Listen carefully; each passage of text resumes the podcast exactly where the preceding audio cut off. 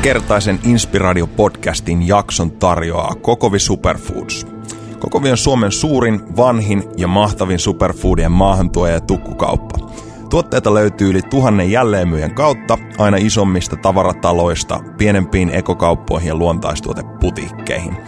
Kokovin valikoimasta löytyy laaja skaala erilaisia eksoottisia ja kotimaisia superfoodeja. Tsekkaa tarkemmat speksit osoitteesta kokovi.fi. Aivan erottajan viereen Helsingin ytimessä on avattu Etelä-Esplanadi 22 uusi tyylikäs ja runsaalla valikoimalla varustettu punnitse ja säästä liike, josta myös inspiraatiolähetys tulee.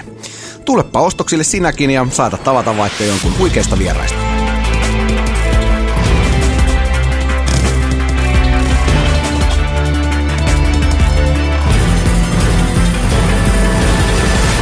Jaakko, tänään onkin meikäläisen lempipäivä, niin kuin varmaan voi tarvata. Nimittäin mennään vähän tuonne paranormaalien ja, ja muiden spookimulder-tyyppisten asioiden puolelle.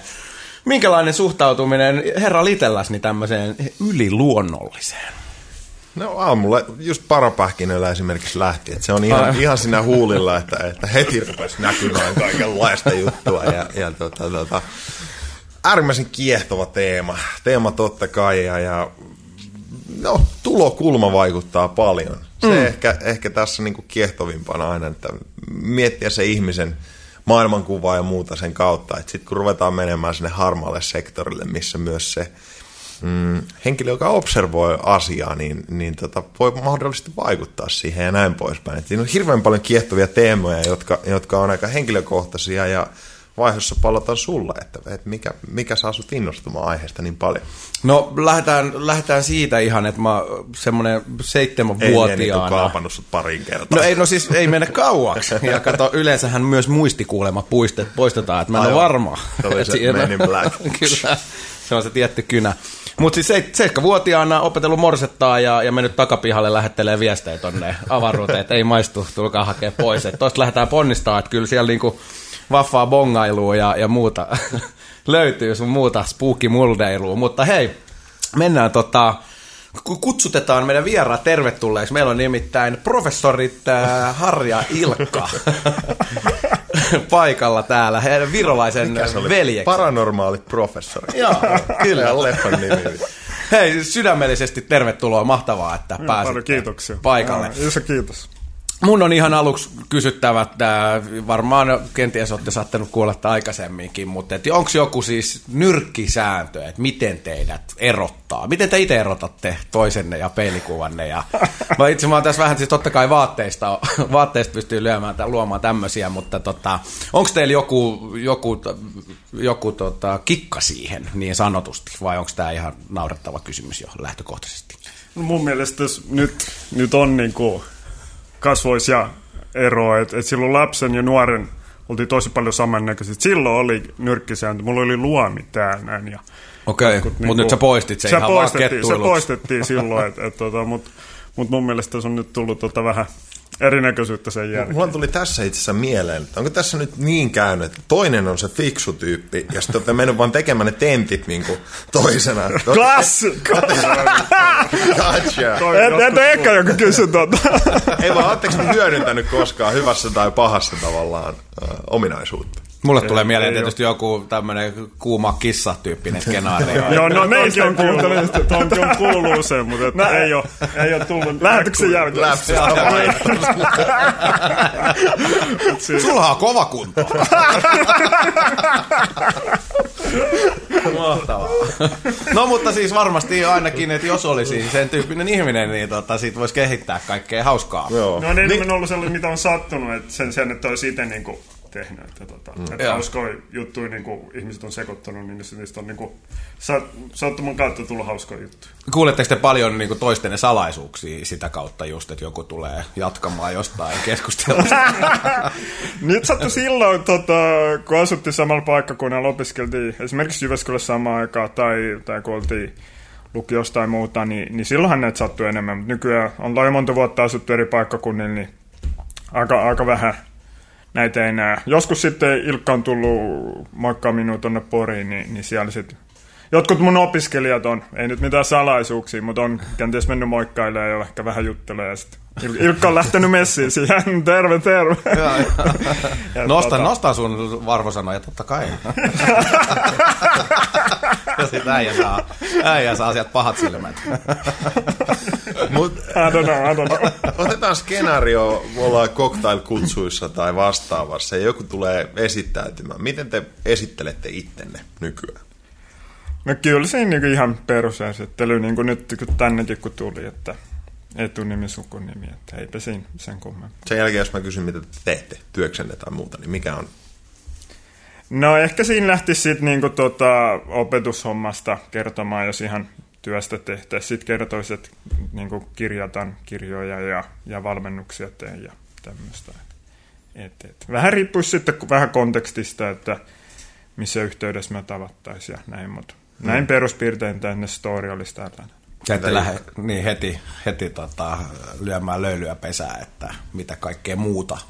Ne ei, ei. Niin kuin sanoin, että yleensä sit siitä kontekstista just, että, että minkälainen tilaisuus se olisi, niin, niin sitten sieltä voisi lähteä vähän enemmänkin rummuttaa jossain toisessa tilaisuudessa. hengen ja tiedon messuilla?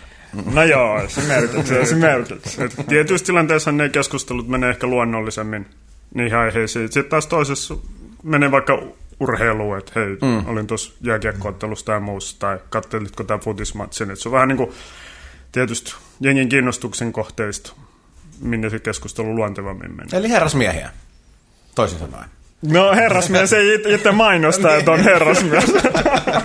No katsotaan, jäätyminen Mutta tota, mut joo, sanotaan näin, että sellainen, että et niinku itse ei halua itse lokeroida mihinkään, vaikka nyt ollaan kirjoitettu kirja näistä yliluonnollisista ilmiöistä, niin, niin se on vain yksi osa-alue, missä, mistä ollaan tässä elämässä kiinnostuneita. Sitten ollaan niin monesta muustakin ja tehdään niin monia muuta mm. asioita, että et niinku silleenkin sitten en mielellään lähde, niin kuin, niin kuin jotkut esimerkiksi lähtee, että mä olen luonnontieteilijä tai minä olen kauppatieteilijä tai niin en lähde silleenkä itseään määrittelemään. Vaikka nyt itsellä onkin monta tutkintoa, mutta niin kuin, minusta sekin on niin kuin rajaa, että, että heti kun sanoo minä olen, mm. niin sitten tulee luonnontieteilijä. Heti laitetaan tiettyyn lokeroon ja se rajaa.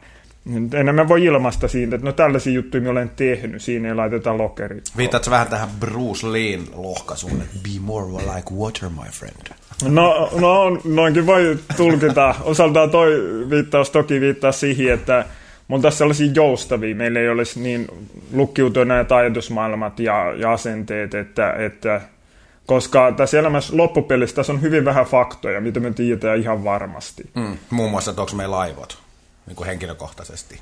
No esimerkiksi, esimerkiksi. Nämä monet asiat saattaa vaikuttaa sellaisilta, että no tämä nyt on ihan varmasti totta. Mutta sitten kun me lähdetään siitäkin tarkastelemaan, niin, niin me voida siitäkään olla sit ihan varma. Et se on mm. enemmän, meillä on ha- havaintoja ja uskomuksia, ja niihin meillä vaikuttaa, sitten niihin meidän havaintoihin vaikuttaa meidän omakohtaiset niin kuin taas ajattelumaailmat, tunnemaailmat ja meidän maailmankuvat, just mm. näin. Eli mm. on, onko se fakta? Sitten meillä muuttuu tota, niin uskomukset, meillä muuttuu havainnot, niin ei se ollutkaan fakta. Mm. Se oli vain pelkkä havainto. Mm, kyllä, kyllä. Et niin kuin enemmän tämmöistä. Mä tota, Saksan Harri mikkiä ihan vähän eteenpäin tai muuta, niin kuuluu pikkasen.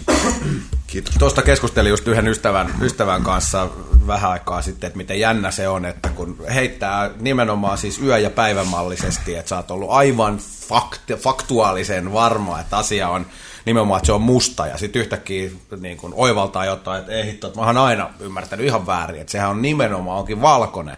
Ja sitten taas mennään jonkun aikaa ja sitten ei hitto, että nythän mä tajuan, että se onkin oikeasti musta. Ja sitten niinku monta kertaa se voi mennä tavallaan edes takas niinku uudessa valossa ja täysin loogisesti. Että nimenomaan tuossa on, toi on mielenkiintoinen aihe. Mutta tuossa on tuossa kaverilla, mitä kerroit, niin että siinähän se on sellaista joustavuutta, että jos on mulla täysin lukkeutunut, että tämä on totta, mm. silloin mie, tulee jotain uutta dataa, niin mie, niinku, mie suostu niinku edes katsomaan sitä. Et, et, tota, Kyllä, vähän et- tämmöinen skeptinen Niin, tuossa sun, sun kuvaamassa kuulosti siltä, että se oli niinku, mieli oli niinku avoin niinku, kyseenalaistamaan ja tutkistelemaan, miten sitä nyt todella onkaan. Kyllä. Toisaalta, jos mä nyt mietin, mulla oli mulla on Christopher, hyvä, hyvä ystävä, joka kiersi tosi paljon maailmaa viime vuonna. Ja yksi keskustelu, mikä käytiin niin siitä, että, että nimenomaan se, millä hän esitteli itsensä eri ympäristössä, niin vei sen keskustelun aina ihan eri suuntaan. Et siinäkin se on vain työkalu. Jos sä esittelet itse aina, että no mä oon näyttelijä näin, niin silloin mm. tulee suurin piirtein samat kysymykset. Keskustelu menee suurin piirtein samalle tasolle. Mm. Ja sitten hän sanoi, että melkein kiehtovimmat keskustelut syntyy aina siitä, että hän sanoo, että no joo, että mä oon Siriukselta näin. Jotain ihan niin kuin semmoista, mikä, mihin jengillä ei ollut mitään, mihin ne voi tarttua tavallaan. Että sitten se avasi sen tutun mallin, mikä yleensä on, että aha, no sulla on tämä, ja sitten me vaihdetaan vähän tietoa, ja suurin piirtein odotetaan vaan, että päästään itse vastaamaan, eikä oikeasti kuunnella, ja näin poispäin. Että et toi mun mielestä asettaa myös hyvälle paikalle sen mielen ja sen, että, että se on väline. Sen jälkeen me nähdään aika hyvin jo, että no toi menee tonne suuntaan ja toi tonne suuntaan, että silläkin on paikkansa, että me hyödynnetään sitä älykkäästi versus se, että sit se olisi aina vaan, että no en ole identifioinut itseäni mihinkään rooliin ja näin, koska sekin on hirveän haastava monelle, vaikka se periaatteessa olisikin se lähtökohta sillä taustalla, mutta toi vaan lähtökohtaisena kommenttina, mikä tuli. Oh, joo, joo, joo. Itse, olen siis miettinyt just tota paljon, niin kuin, niin kuin sanoittekin äsken, että, että kun sä lähet, lähet just määrittelee, että minä olen, sitä hmm. ja tätä, niin sähän jo nimenomaan lukitset sit tietyn vastauksen kautta kortio sieltä, että just, että jos sitä enemmän lähtisikin kokemaan, eikö se niin kuin jossain muinaiskulttuureissa niin tämmöinen olla tyyli verbiä ei edes ole, koska se on niin kuin liian määrittelevä. Mm. Että sähän et voi sitä kertoa, että mikä on ja Joo, mikä on ei ole. Muutama niistä inkariheimoista, mitkä on mun mielestä kielellisesti tuonut sen ihan hauskasti vaikka, että minun, minun mieleni on masentunut. Joo. Että se kieli on itsessään tuosen, että se on irrallaan siitä kokiasta. Niin. Että mieleni on innostunut tai, tai näin poispäin. Ja toi on semmoinen, mitä mä oon itse paljon, paljon tutkinut, koska kyllähän meidän äh, kielessä ja kulttuurissakin on paljon asioita, jotka esimerkiksi tekee sitä hyvin yksilökeskeistä, että tämä asia on sinun oikealla puolella. Mm. Ja jossain kulttuurissa se on aina määritetty, että se on itäpuolella. Mm. se ei linkity siihen hahmoon, vaan jokainen voi heti tietää, että se on niin kuin universaali, se on, se on kaikkiin niin. pätevä. Ja ihminen on ollut hyvin tietoinen aina, että missä on länsi, missä on itä, näin poispäin. Nythän se on, että se on sinun oikealla puolella, tämä on minun edessäni. Mutta jos sä menisit jonnekin Amazonin keskelle ja muuta ja yrittäisit niinku kertoa sille, että miten, mikä on oikea tai näin poispäin, sun pitää aina luoda jonkinlainen konsepti, joka on, on siihen yksilöön yksilöön liittyvää näin poispäin. Tämä on mielestäni hirveän kiehtova, kiehtova, että miten kulttuuri määrittää myös ihan kielensä kautta maailman kuvaa. Mitä Joo, ajatuksia kyllä, tästä kyllä. herrat? Joo, kyllä toi kieli, kieliohjaaminen ajattelu ja, ja, ja toi, mitä tuossa Jaakko puhui, niin ihan samaa mieltä olen tuossa, että et, et sit me, jos puhutaan vaikka masennuksesta, että olen masentunut, niin sitten me identifioidaan jo sillä sanan, sanomalla siihen itsemme siihen masentu, masennuksen mm. tunteeseen. Sen sijaan me voitaisiin sanoa, että että tota, niin, vaikka et koen, koen masennusta tai mulla on tällainen tunne, silloin me tiedostetaan, että olen tietoinen tästä tunteesta. Ja tunteen mä voin vaikka puhaltaa pois, kun olen sen käsitellyt tyyppisesti. No joo, mutta jos me tässäkin mennään taas vähän syvemmälle, niin, tota, niin nyt se masennuskin, niin se, siinäkin ei ole mitään vikaa. Se on tunne siinä, missä ilo, onnellisuus, tyytyväisyys. Että meidän ei tulisi olla sellainen, että me luokiteltaisiin jotain tunteita hyviksi tai pahoiksi vähän niin kuin vauva, ei vauvalla ole käsitettä, että nyt me tunnen iloa tai nyt me tunnen suru. Se vauva mm. vaan kokee puhtaasti sen tunteen. Ja seuraavassa hetkessä se saattaa surun jälkeen olla hyvin iloinen. Se on kokenut sen tunteen täysin ja sitten se tunne on muuttunut. Et, et niin kuin masennuksessahan monesti ihmisillä on sellainen, että vitsi, tämä on huono, että mun täytyisi nyt päästä tästä eroon ja voi että tämä on kauheata, kun minä olen masentunut. Miten jos hyväksyisi senkin tunteen ihan täysin, että masennuksen tunne nyt on päällä – Mm. Ja olisi vaan siinä tunteessa, täysin hyväksyen sen. Ihan sama, jos me ollaan iloisia, ja me ei siitä ilosta pyritä eroon. Mm. Tai vasta... Sitä on kestänyt nyt jo kaksi minsaa. Niin, poikki, niin poikki. just näin. tai just mä sanoin, tuossa mä olin tuossa Tampereella moikkaas kaveri tuossa viikonloppuun, mä sanoin sille niin kuin tällaisen esimerkin, että niin kuin orgasmin tunne. Että niin. haluatko päästä eroon mahdollisimman nopeasti tästä orgasmista. Mene jo ohi. niin. Et Hyvä niin kuin, niin. Mun mielestä toi on se niin kuin next level. niin. Millä ollaan samaistunut tähän orgasmin tunteeseen sen. Se on ihan, ihan niinku semmoista niinku naurettavaa niinku ekokeskeistä hommaa, kokea tunteita. Mutta otan mä ainakin tuossa itse sen, että jos mä oon peilieessä, niin mä niinku siinä käytän sitä, että olen komea.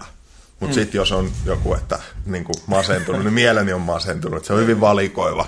Että ei kannata liikaa lähteä mun mielestä sillä lailla, niin kuin, että just rajaa kaikkeen sen, vaan ihan, ihan vaan ne, mitkä on hyödyllisiä.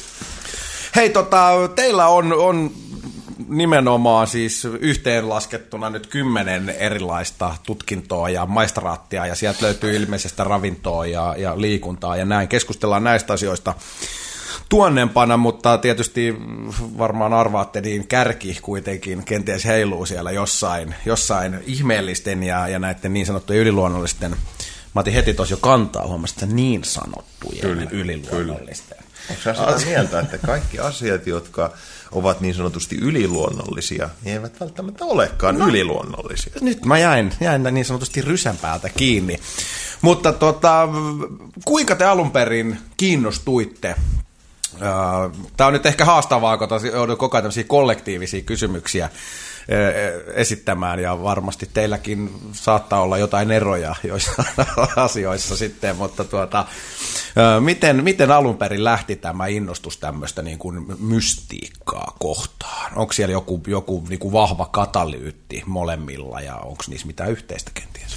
No ainakin on sellaisia tiettyjä pisteitä, mutta et, et lapsuudessa muistan kyllä, että et luettiin tota, aiheeseen liittyviä kirjoja jo ihan, ihan tota, alakoulun vieressä oli kirjasto, niin sieltä lainattiin näitä. Et en muista, että kuka olisi erityisesti puhunut, e, että ei, en, ei ole mitään muistikuvaa, että vanhemmat olisi puhunut tai kaverit tai näin. Että et jos tavallaan syntyy niin kuin itsellään kiinnostus mm. näitä kohtaa.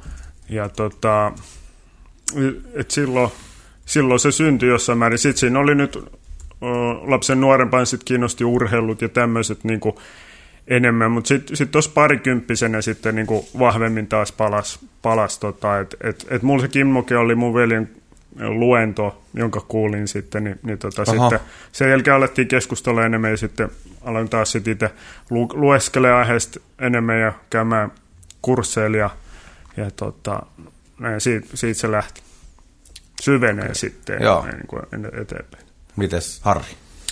No joo, toi Ilkka puhukin tuosta lapsuuden kokemuksista, että et, nämä on tietysti vähän vaikea, että mistä joku tulee, että kun se tulee niin kuin sisimmästä, että alkaa vaan joku kiinnostaa. Jotain kiinnostaa lapsena sellonsoitto, jotain futis. Että mistä mm. se kiinnostus tulee. Että itselläänkin se tuntui hyvin, hyvin luonnolliselta ja, ja suorastaan niin uteliaisuutta kokisit niin kuin näitä ilmiöitä kohtaan. Mm. Mutta tosiaan sitten parikymppisenä tapasin muutamia ihmisiä, tota, jotka oli näistä asioista enemmän kiinnostunut, aloin heidän kanssaan jutella. Ja sitten alkoi tulla omakohtaisia kokemuksia näistä. Eli, eli tota, mun käestä alkoi virrata tällaista niin kuin energiaa, aloin tuntea voimakasta lämmön tunnetta sormenpäissä ja samaten yläselässä sellainen yhden päivän ajan tosi voimakas niin kuin lämmön tunte. Se meni ohi, mutta sitten kädestä jatkui se energiavirtaus. Ja sitten aloin enemmänkin alkaa kiinnostua niin kuin vaihtoehtolääkinnästä ja, ja samaten sitten niin kuin näistä muista ilmiöistä siinä. Siinä tuli aika voimakkaita sellaisia elämänmuutoksia silloin sitten.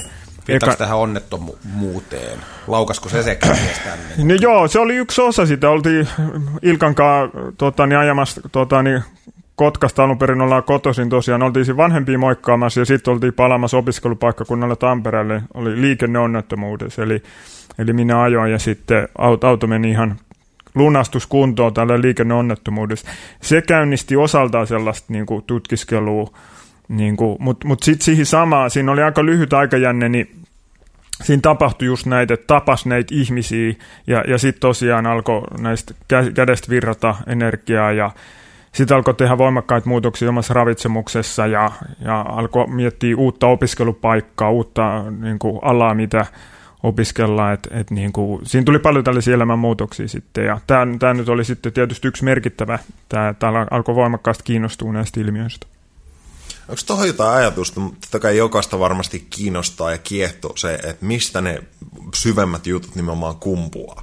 Että onko se vain joku aikajanan päätepisteet, että tämä, tämä ehkä tiedostamaton tekijä, mitä vanhemmat on tuonut tai mitkä on osaltaan siirtynyt, siirtynyt genetiikassa ja muu ajaa siihen, että mua kiinnostaa hirveän paljon soittaa selloa. Vai kumpuaako se jostain nimenomaan mysteeristä tai näin Ai siis päin. inkarnaatiosta. Mistä ikinä, niin onko tähän jotain kommenttia tai mikä oma, oma käsitys tai, tai näkemys tällä hetkellä? No joo, inkarnaatio on yksi selitys, mutta mun mielestä sekä ei mene sit niinku riittävän riittävän syvälle, että et niin kuin loppupelissä nämä monet ilmiöt ja nämä on, ne on mysteereitä, että näitä on vaikea tiedolliselle mielelle niin kuin ymmärtää täysin. Tässä elämässäkin on paljon mysteeriä. Me voidaan loogisesti alkaa miettiä, no okei, edellinen inkarnaatio tai lapsuudesta tai mun vanhemmat sano tällaista.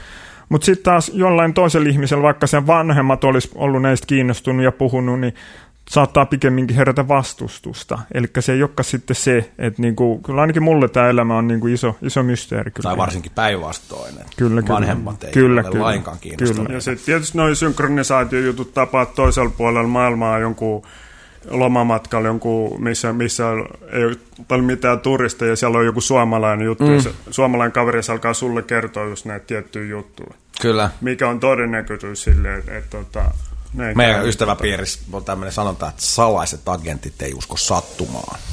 No se on mun mielestä ihan hyvä, ihan hyvä sanonta. Että en itsekään usko, että sattumia on. Joo.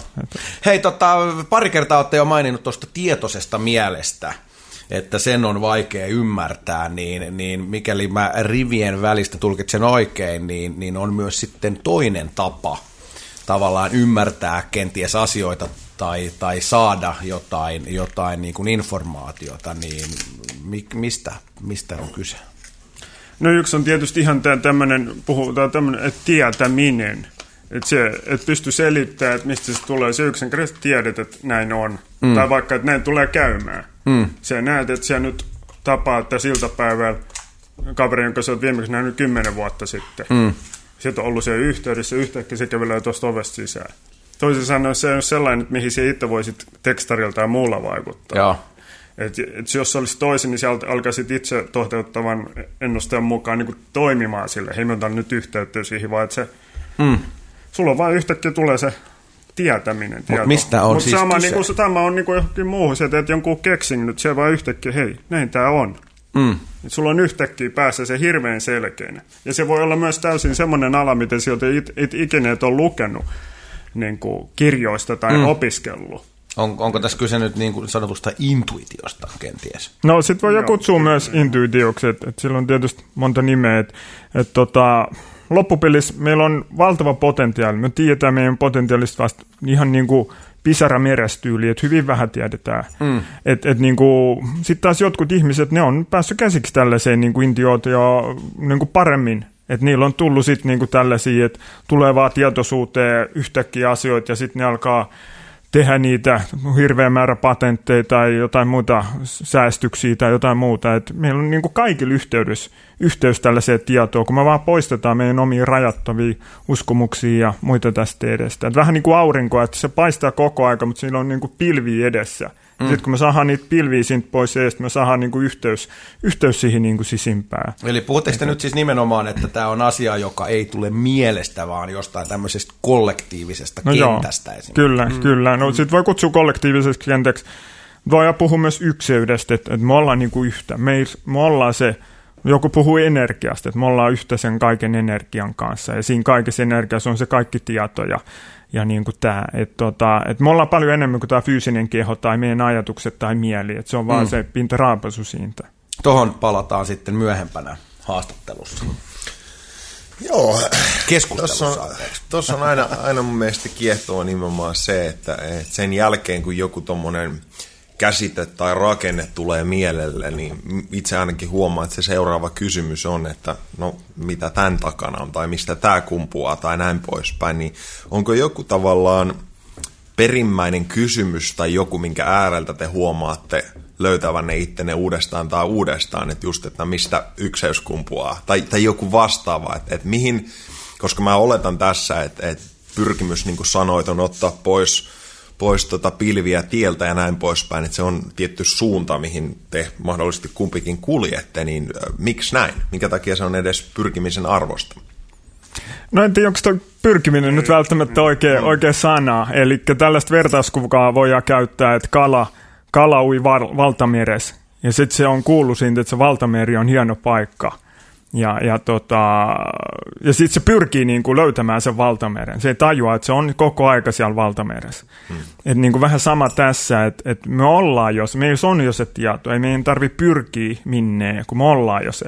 Mut toki, Miten toki, se ruoho siellä naapurin puolella? No se on aina se on? vihreämpää, näin se on. Mutta mut, jos mä tuohon väliin, niin se, tuosta tulee niinku tuosta pyrkimistä, mulla, mulla ainakin itsellä tehnyt näitä hommia sen verran kauan fasilitoinut ihmisiä tällä alueella, niin kuin Washingtonilla viittaan siihen, että otan heitä itse näkemään oivaltamaan sen, niin kuin, saamaan itse sen kokemuksen siitä, mistä me nyt puhutaan.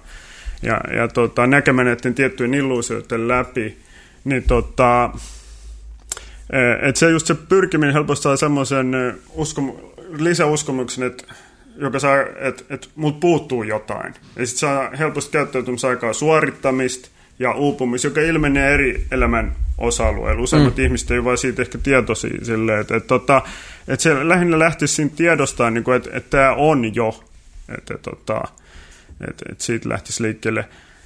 Sori, jatko vaan keskeytin. Niin, toki, toki tämä nyt on välillä, välillä sanaleikki, että niin, et, et, niinku, niin. minä, minun kiinnostaa saha oivalluksia, saha parempi yhteys sisimpään, ja sitä voidaan kutsua nyt pyrkimykseksi. Ettei nyt sitten alettaisi tällainen niinku dissaa tätä pyrkimyssanaa, niin, jos me aivan. kuitenkin tarkoitetaan sitä samaa. Niin, Mutta mut, mut välillä tästä tulee, niin kuin, niin kuin Ilkka tuossa sanoi, ja tästä tulee se harhakäsitys, että me oltaisiin vajavaisia, ja sitten me pyrittäisiin niin kuin, täydentämään itsemme, ja sitten minä olisin niin kuin täysi. Et, et niin kuin, haluan kuitenkin nyt työntää sellaisen niin kuin eron, eron niin kuin mm. se.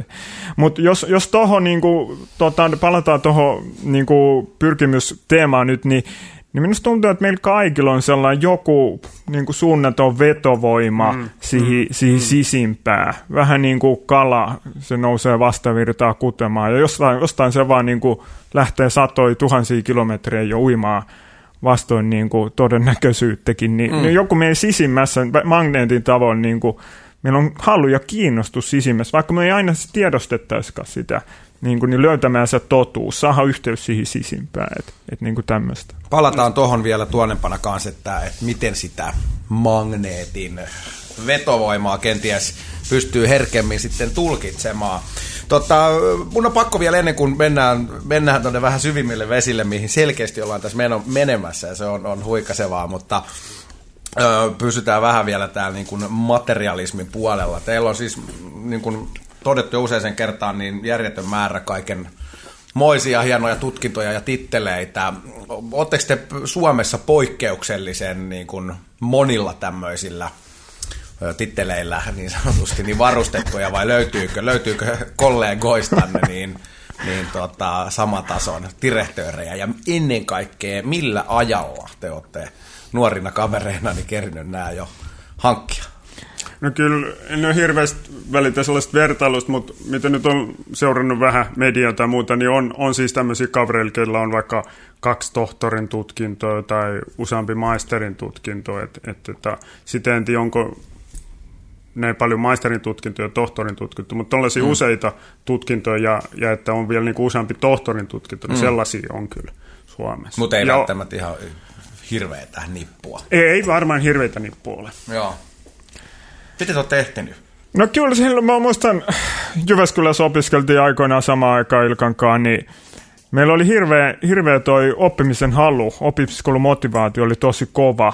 Ja, ja silloin, silloin siinä ei mennä tällaiseen kysymykseen, että, niin kuin, että miten ehit, vaan kun pitää jotain tärkeänä, on kova motivaatio, niin sille järjestää aikaa. Et, et siihen meni sellainen viisi vuotta, neljä maisterin tutkintoa, ja, ja sit, silloin ei ollut näitä maisteriopintoja, opintoja, että ne on vedetty alusta loppuun asti, niin maisterin tutkinnot kyllä, että et opintoviikko. Silloin oli opintoviikko, että reilu 800 molemmille. Et nykyisessä opintopisteissä niin varmaan joku 1600, sitten vielä tohtorin tutkinto, että varmaan pari tuhatta opintopistettä per Jannu, mutta mut ei ne enemmän... Eikö toi ole yliluonnollista?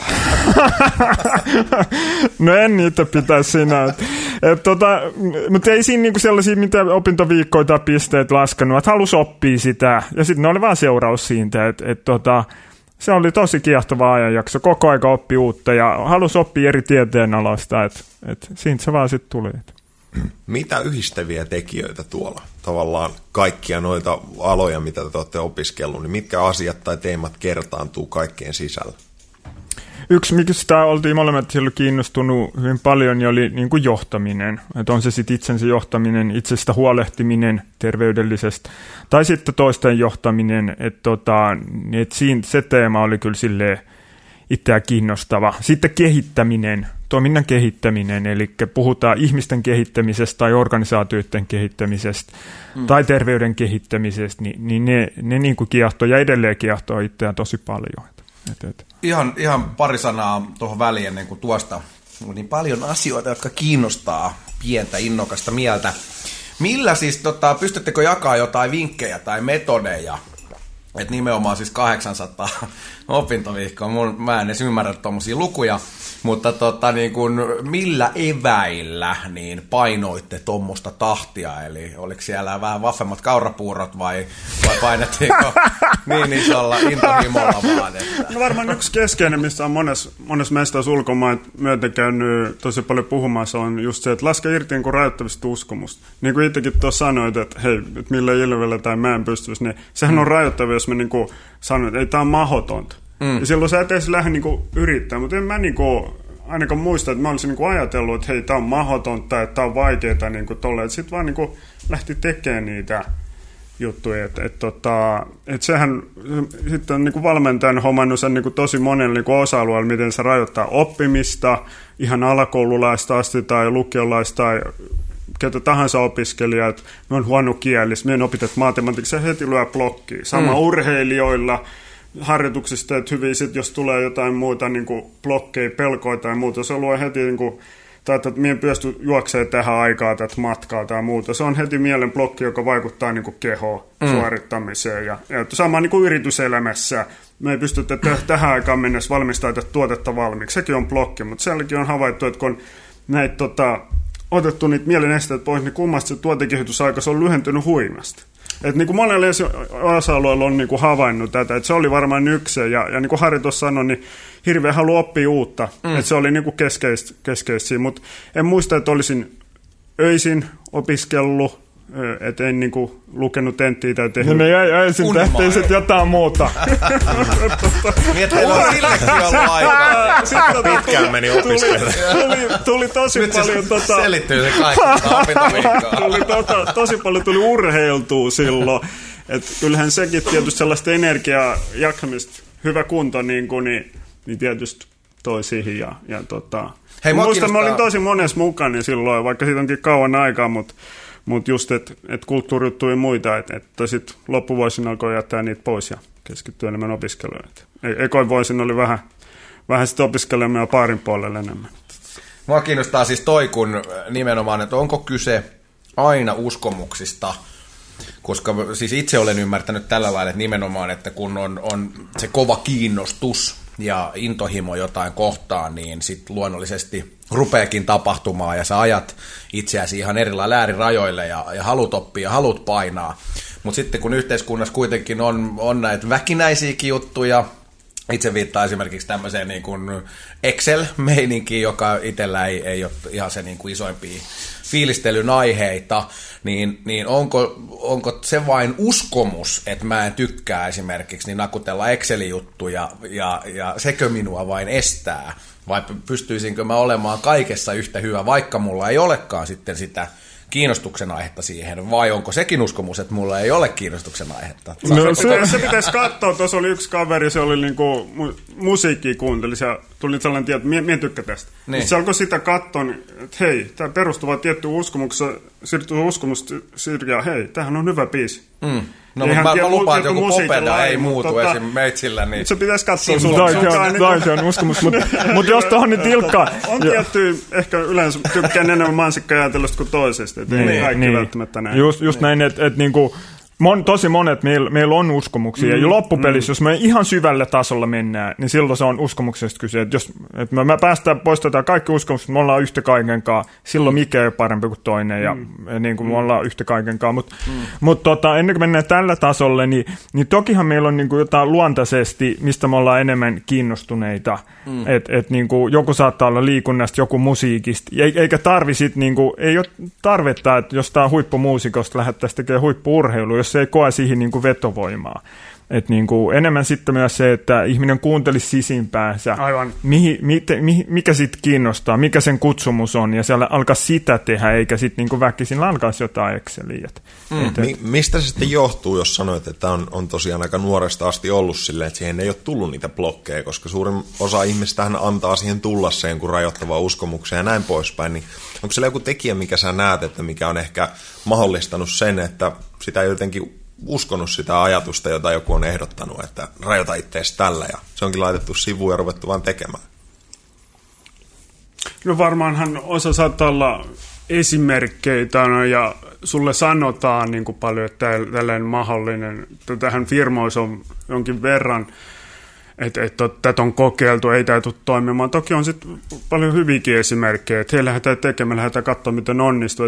Yksihän on tietysti esimerkit ja semmoinen, ja että sulla ei ole niinku, niitä, jos sulla ei ole niitä tarinoita rakentunut silleen, ja, ja tota, sit jos sä oot nähnyt, että muut on onnistunut, ja se, että hei, toi onnistunut, että kyllä miekin silloin pystyn onnistumaan. Pystyykö sä palauttamaan, että onko nuorena sitten ollut joku just esimerkki tai joku, mihin on aina vienyt sitä mieltä, että no mutta kun tämäkin onnistui siinä, niin mennään enemmän tohon suuntaan, eikä niin, että kun varmasti moni on sanonut kuitenkin, että hei ihan oikeasti jätkät, että nyt kapuloita rahtaisi ja niin kuin vetänyt alaspäin, niin minkä takia se on ollut vahvempi sitten katsoa sitä jotain polkua?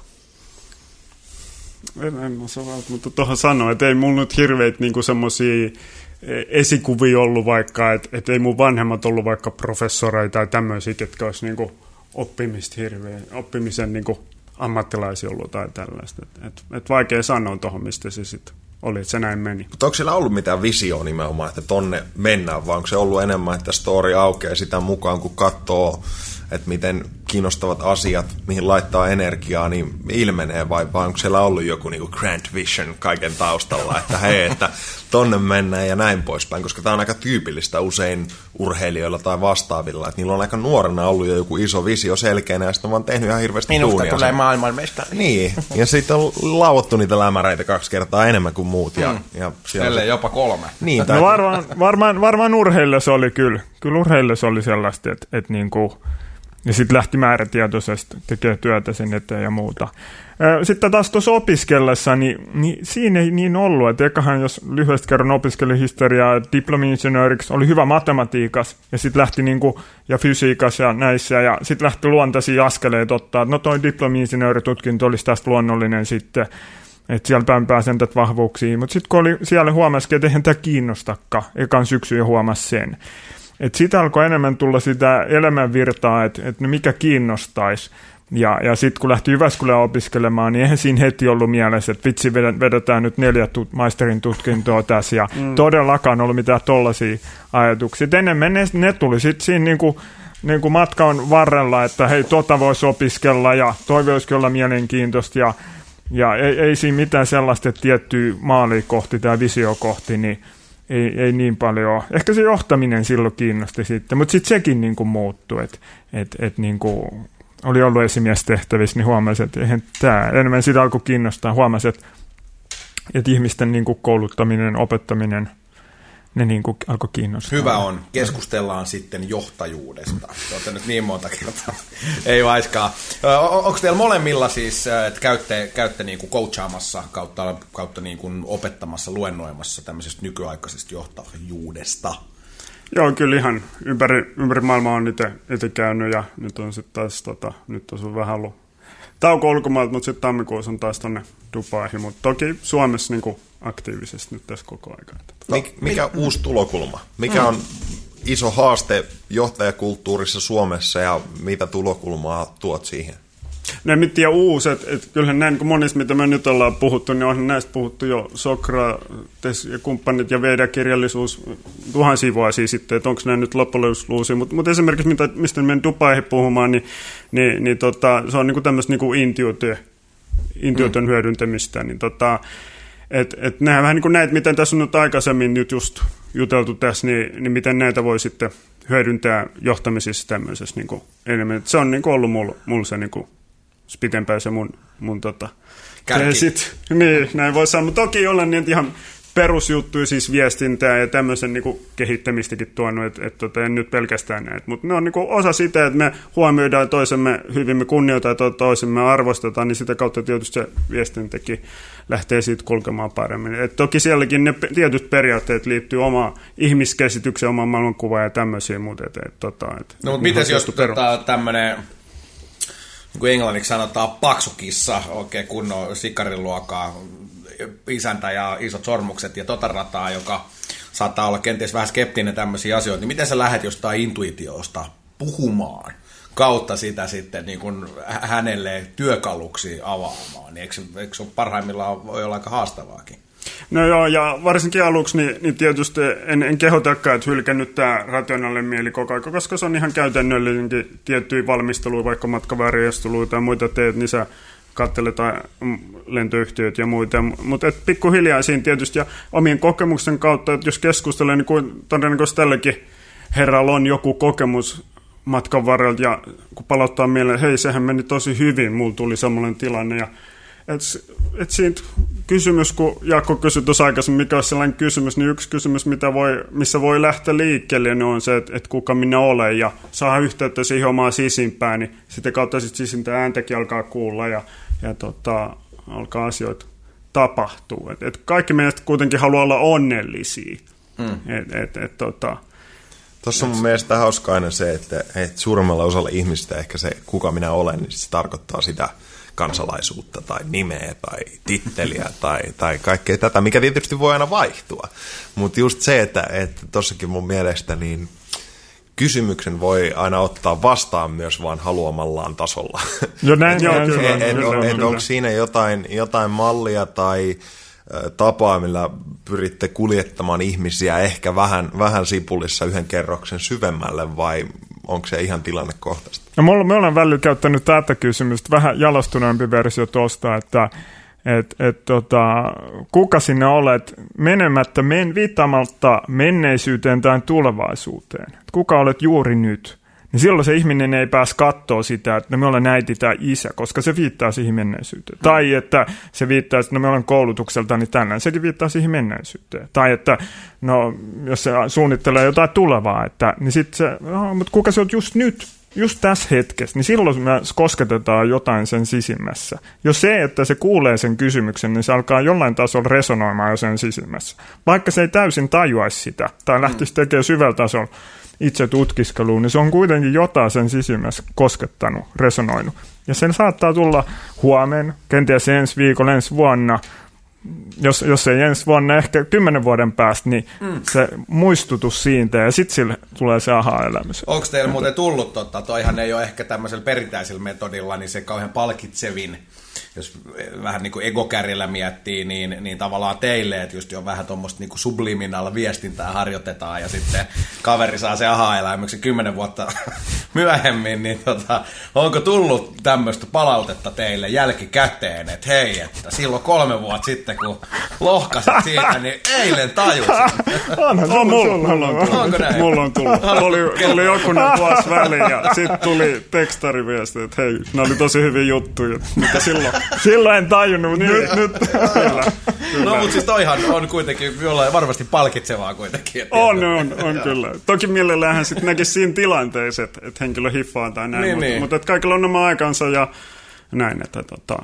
Mutta mut tota, menemättä välttämättä aina syvemmällä tasolla, niin ihan sekin se, että kuka minä olen, niin ihan tota, yrit, yritysjohtajatasollakin, paitsi hänelle itselleen, niin tietysti johdettaville se, että, että alkaa tunnistaa omi kiinnostuksen kohdalla. Onko tämä sellaista hommaa, mitä me todella nautin? Hmm. Olisiko joku ihan joku muu olla kiinnostunut? Eikö tämä tätä vähän rahan takia? Hmm. Ää, ää, mitkä mun vahvuudet on?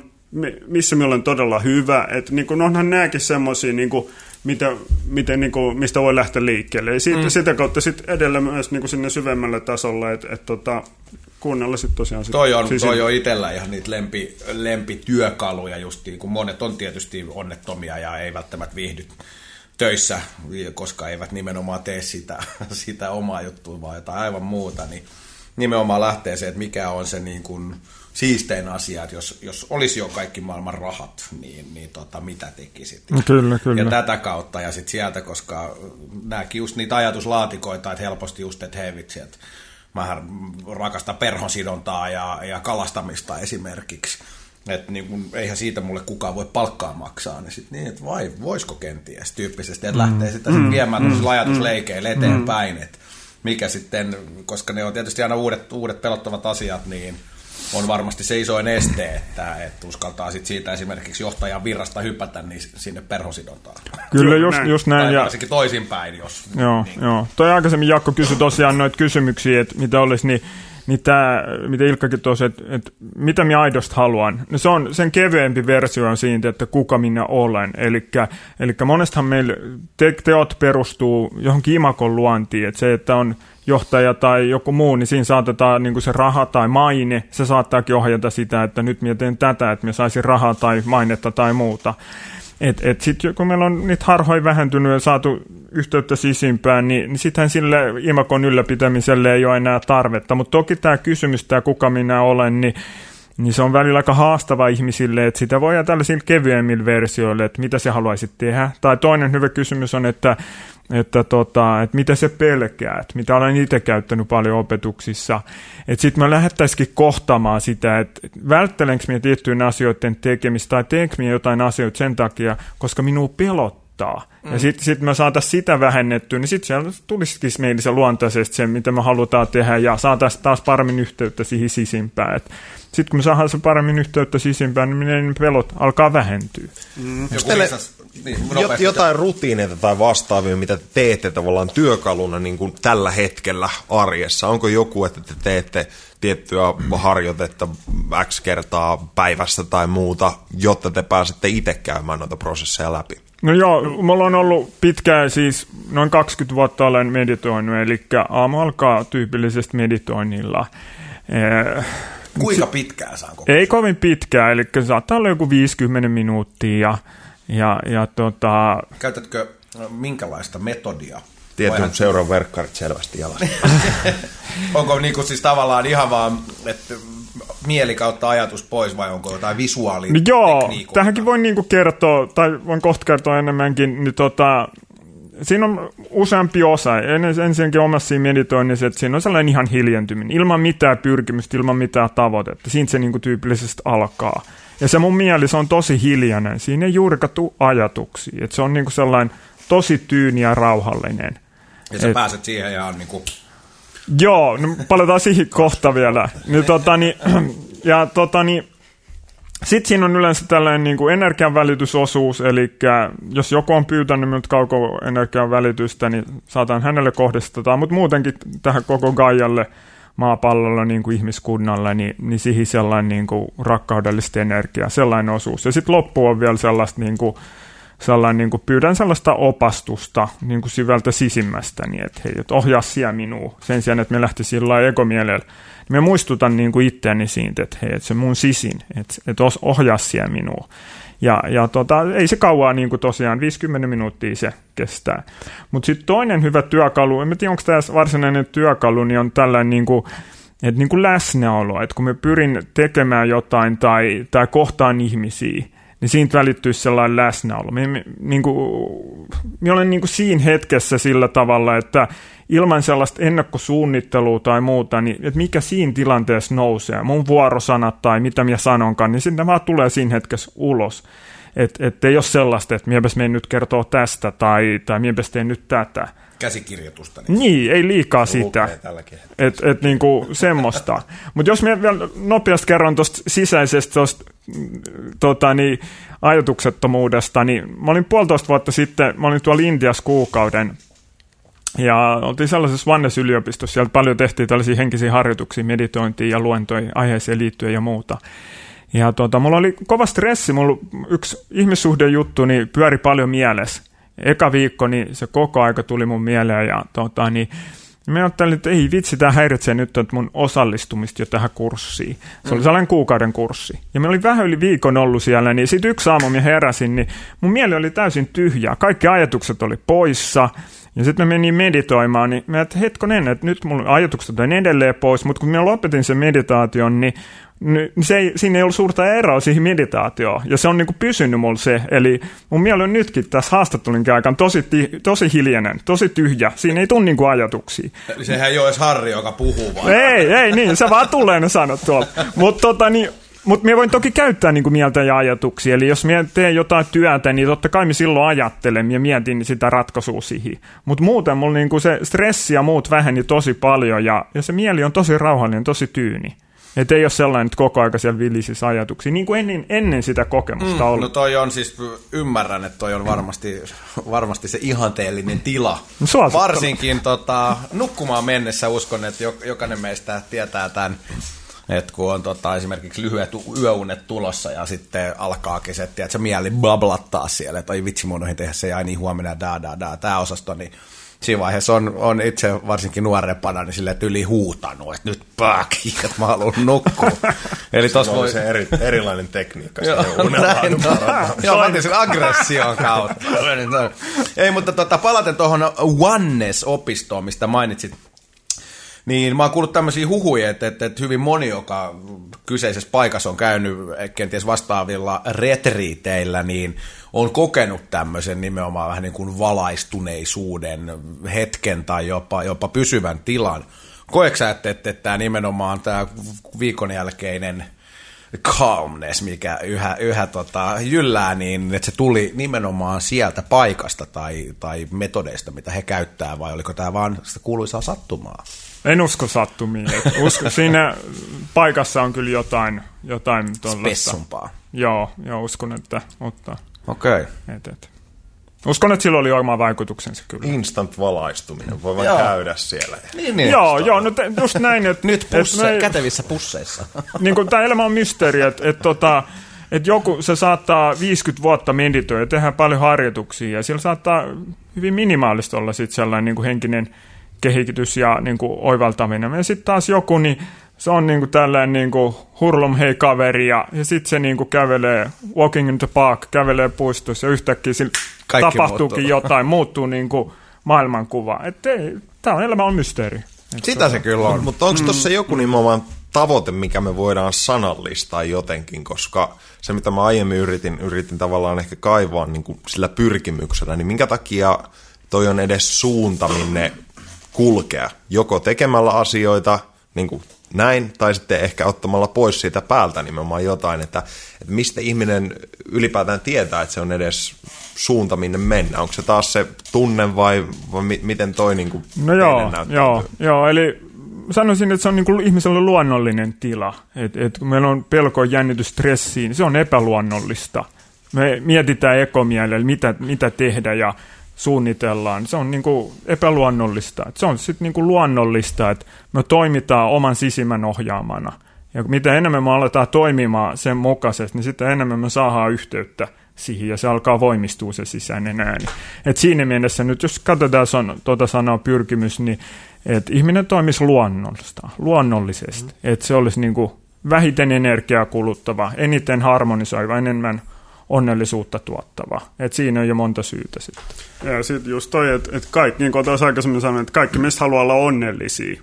Että silloinhan joku, joku meitä vetää niin kuin sitä kohti. Ja, ja useimmat meistä on sitten, jos käyttää tällaista kotivertoista, että jos ollaan reissussa olla, niin koti on kiva tulla.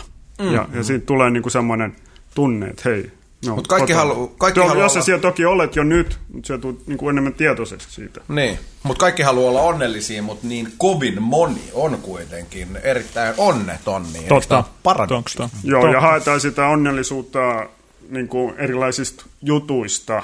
No, mitä te sanotte? Ulkopuoliset vaan, että voitaisiin olla onnellisia ihan tässä näin tekemättä mitään sen kummempaa. Niin, niin mutta ihan siis se helppohan se on sanoa, mutta että otetaan vaikka ihan rakas kotimaamme, niin, niin löytyy varmasti syvistä riveistä paljon, paljon ja, ja muualtakin luonnollisesti, niin siis onnetonta ihmistä, niin, niin se on niin mm, helppo mm, sanoa, että mm. niin, no, on vaan onnellinen. No, mitä, kyllä, miten, kyllä. Tota, mitä kautta ja mik, mistä tämä johtuu? No, mutta sekä ei ole aina noin yksinkertaisesti, että, että tota, äh, välillä jos se kohtaa, että ihmiset, ketkä on niin kuin hyvinkin onnellisessa tilassa, jos puhutaan tämmöistä syvällä, syvästä ovalluksen tilasta, niin mistä niillä on lähtenyt, niin ne on kärsinyt kovasti. Mm. Ne on lähteä jostain hakemaan sitä apua siihen. Eli tarvitaan Oli, tämmöinen olisiko, katalyytti olisiko ne, olisiko ne lähtenyt sinne ilman, ilman kärsimystä? Jos me vaan rillattelen tuolla, ajattelen, ajelen purjeveneellä ja, ja tota, mulla on miljoonat tilillä ja upeat kartonat ja muut. Mm. Voi olla, että mun silti tulee, koska Put, näitä, näitä, no joo, näitä on näitä ihmisiä, jotka silti lähtee sille polulle meitä, mutta mut sitten näitä on myös hyvin paljon, ketkä on niinku sen kärsimyksen kautta, että hei, tähän täytyy olla joku ratkaisu, ja sitten on etsivä alkanut löytää näitä. Et tota, nämä ei ole niin yksinkertaisia, mutta et, niin mun mielestä se ei tarvi mennä sen kärsimyksen kautta kuitenkaan. Mutta et, niin kuin sanon tuohon viitaten, että se ei ole aina niin yksinkertaista sanoa, että mm. et, tota, et, hei, tämä oli huono juttu, kun se olit siellä, siellä tota, ojas makailit. Mm. Tota. Mutta tuleeko se välttämättä koskaan? Joku vetää tuolla kokainia koko elämänsä ja on vaan on niin kuin kaiken pinnalla, niin miten tavallaan me voidaan myöskään tietää, että siellä on edessä joku tyhjyys tai tarve jollekin muulle tai näin poispäin, koska sekinhän on kuitenkin subjektiivinen kokemus siitä, että, että siellä on se joku veto tai näin poispäin, niin onko kaikilla se veto tai onko no. se luonnollista, että, että nimenomaan, jos mä mietin, niin suurin osa ihmistä ei välttämättä ole kovin onnellisia, mutta ne silti mm, ylläpitää mm, sitä jotain mallia, mm. niin onko se no, sitten enemmän mm, luonnollista? Mm. Tavallaan, että vähän, vähän vaan niin kuin vastapainona tuohon, että, että mitä kommentteja herää siitä, että minkä takia me ei sitten niin kuin oikeasti liikuta heti sinne suuntaan, jos se olisi selkeää. No ehkä, ehkä tuohon, jos mietit kysyt koko ajan niin kaverilta kysymään, että hei, miksi sä teet tuota? Tuohon todennäköisesti se tavoittelee sieltä jotain tunnetilaa. Mm-hmm. Loppujen peleissä sitä onnellisuutta. Mm-hmm. Jos se, että se oivaltaa, että hei, mä voisin kokea tätä niin kuin, ilman tätäkin ja, ja niin kuin, mutta entä jos se vastaus olisi, että eikö mä haluan tehdä se näin? Niin tavallaan sekin no sit, on vaan sit polku. Tohon, tohon mä sanoisin, että että mihin sä koet vetoa, niin tee.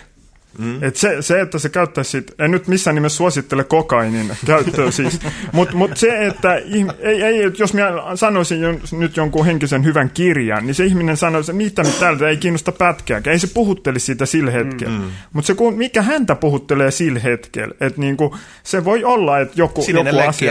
Niin, no sit se menisi tekemään sen.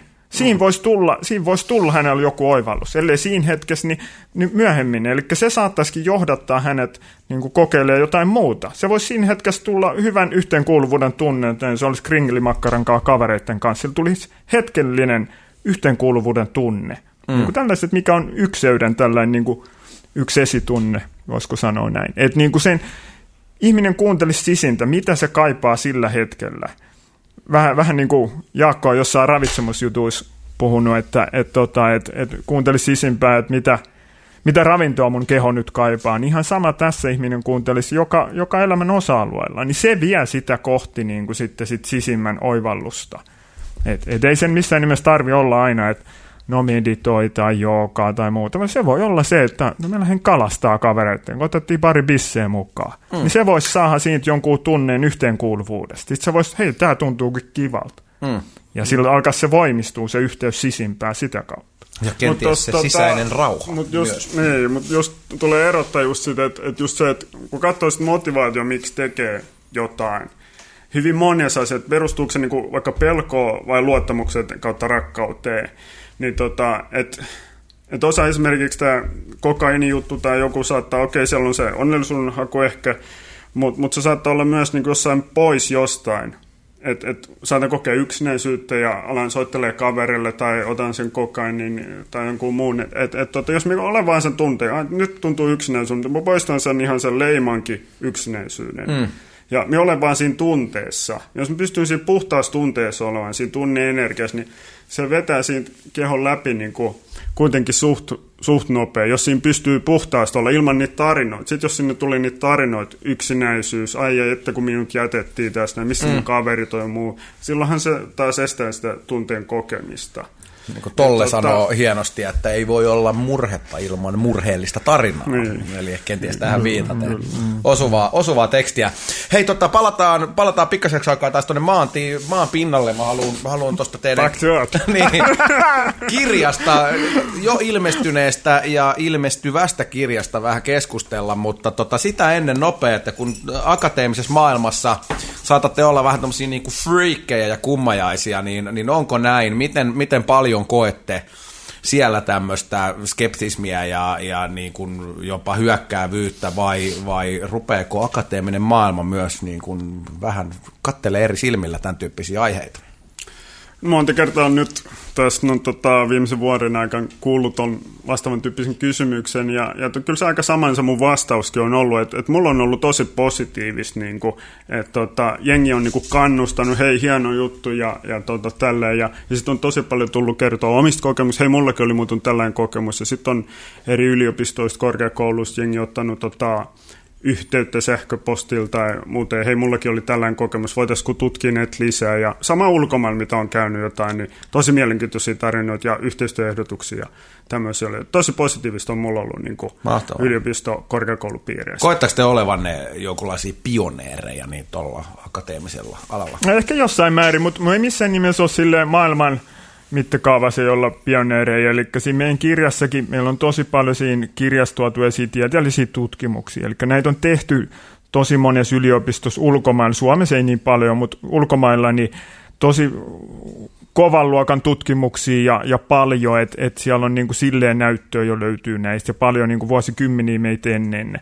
Et tietysti Suomessa nyt ehkä, ehkä ollaan nyt viimeisen vuoden aikana oltu tästä vähän näkyville esillä, mutta että, et, et, ei nyt mutta missään nimessä tämä niin kuin mikään uusi teema yliopistomaailmassa ole. Joo, mutta ehkä siis nimenomaan ajat on muuttumassa, koska kyllä, kyllä, ehdottomasti, vielä ehdottomasti. Niin kuin, ei niin kovin kauaa sitten niin, niin vaara joutua vahvasti hyökkäyksen kautta naurunalaisuuden Näin, näin on. Näin on. Mutta jos, jos tähänkin heitän taas, taas tota, niin syvällisemmän teeman vähän tähän aikaisempaan liittyen, niin, niin, niin jos meillä ei ole pelkoi sisimmässä – Mm. Niin silloin me ei vedetä niitä myöskään tässä ulkomaailmassa niin paljon hyökkäystä tai muuta puoleemme. Mutta jos me pelätään, että mitä se mun maine, lähteeköhän mun työpaikka nyt, ja mitäs noin muut akateemikot nyt miettii tästä, että uskallaankohan me julkaista tällaista kirjaa, niin silloin me vedetään sellaista energiaa puoleensa.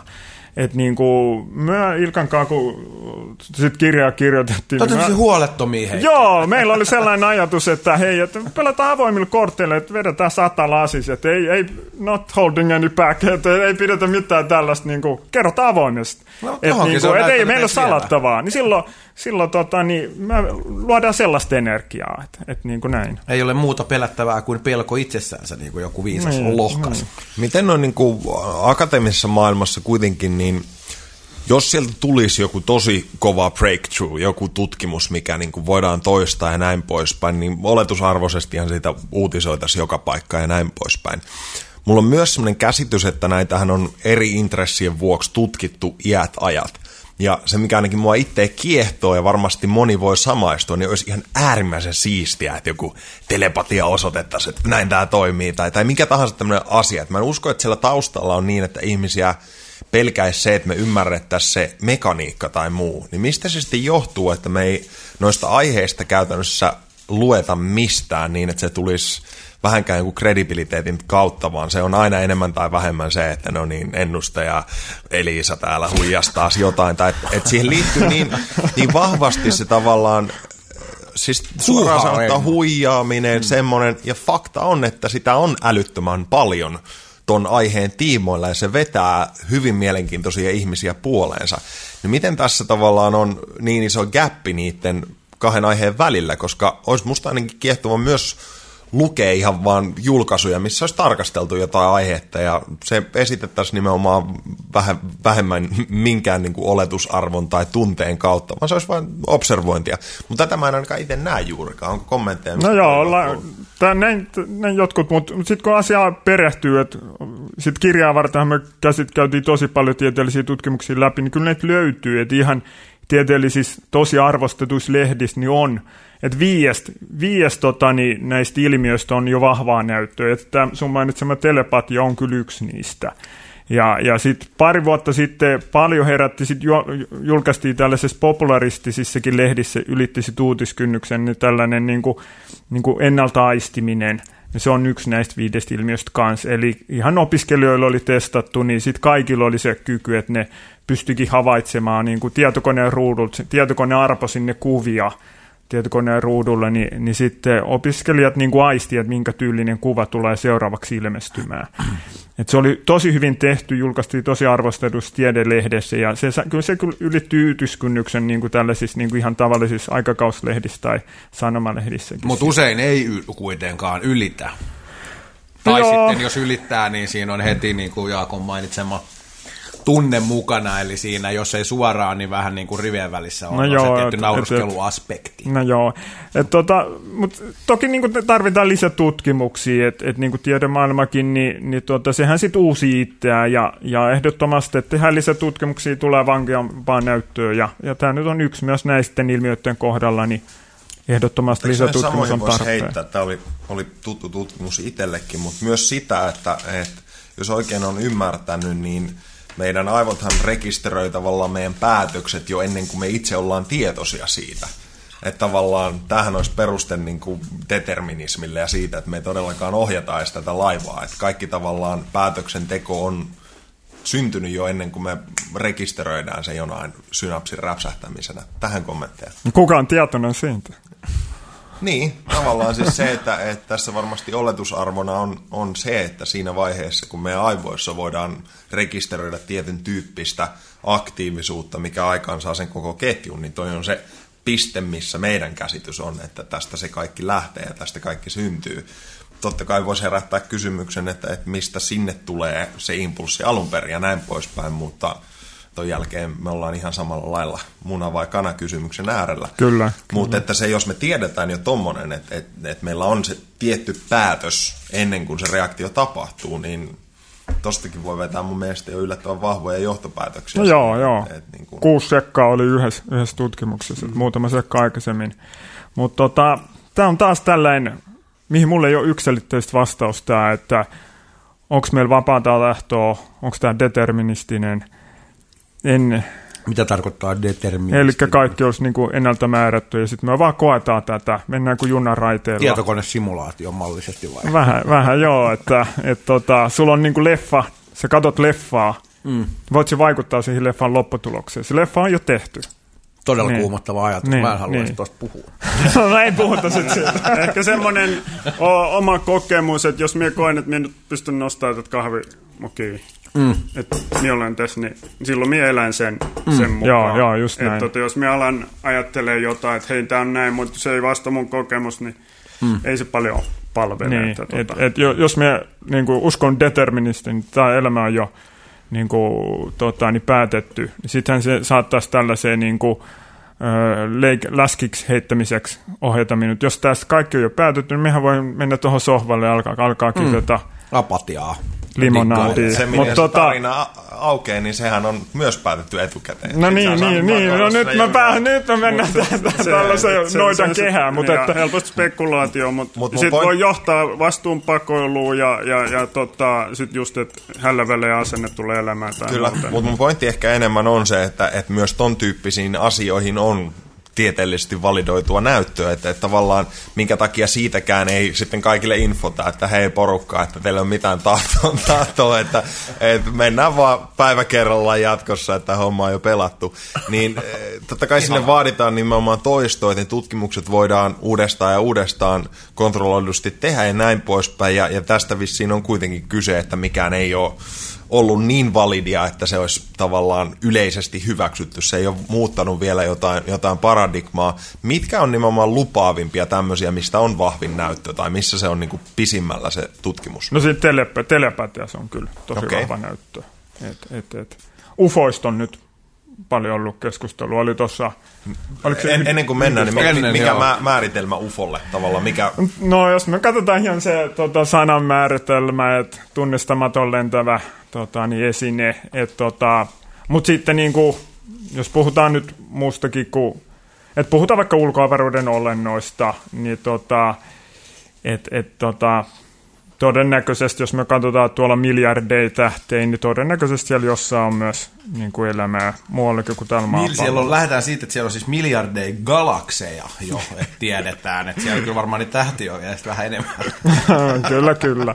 Et, tota, et siitä oli just tollain ulkoma... Oliko se Jenkes, minkä sä laitat se mulle sen linkin, niin mm. tollain seminaari, missä siis ihan oli USA-senaatti ja, ja tällaisia vaikutusvaltaisia poliitikkoja ja muita alan asiantuntijoita puhumassa, että hei, nämä on, nämä on ihan todellisia juttuja. Et, et niinku, kyllä, kyllä niinku, mutta mut sitten taas tiedeyhteisössä niin ei ole taas niin paljon sitten kirjoitettu, että et niinku, et meillä olisi joku niinku lentävä lautanen ja nyt me ollaan tehty siitä kokeellisia tutkimuksia, tässä on tämä tieteellinen paperi, niin, niin ei, ei ole sellaisia tietenkään. Vai onko? Eikö no Werner niin von Braun jo tuolla natsiaikoinaan, niin, niin kaiken näköisiä lentäviä lautasia ainakin. No joo, Isot pojat no, kertoo, no. että siellä tota, juuri tämän takia hän Nasaan napattiin.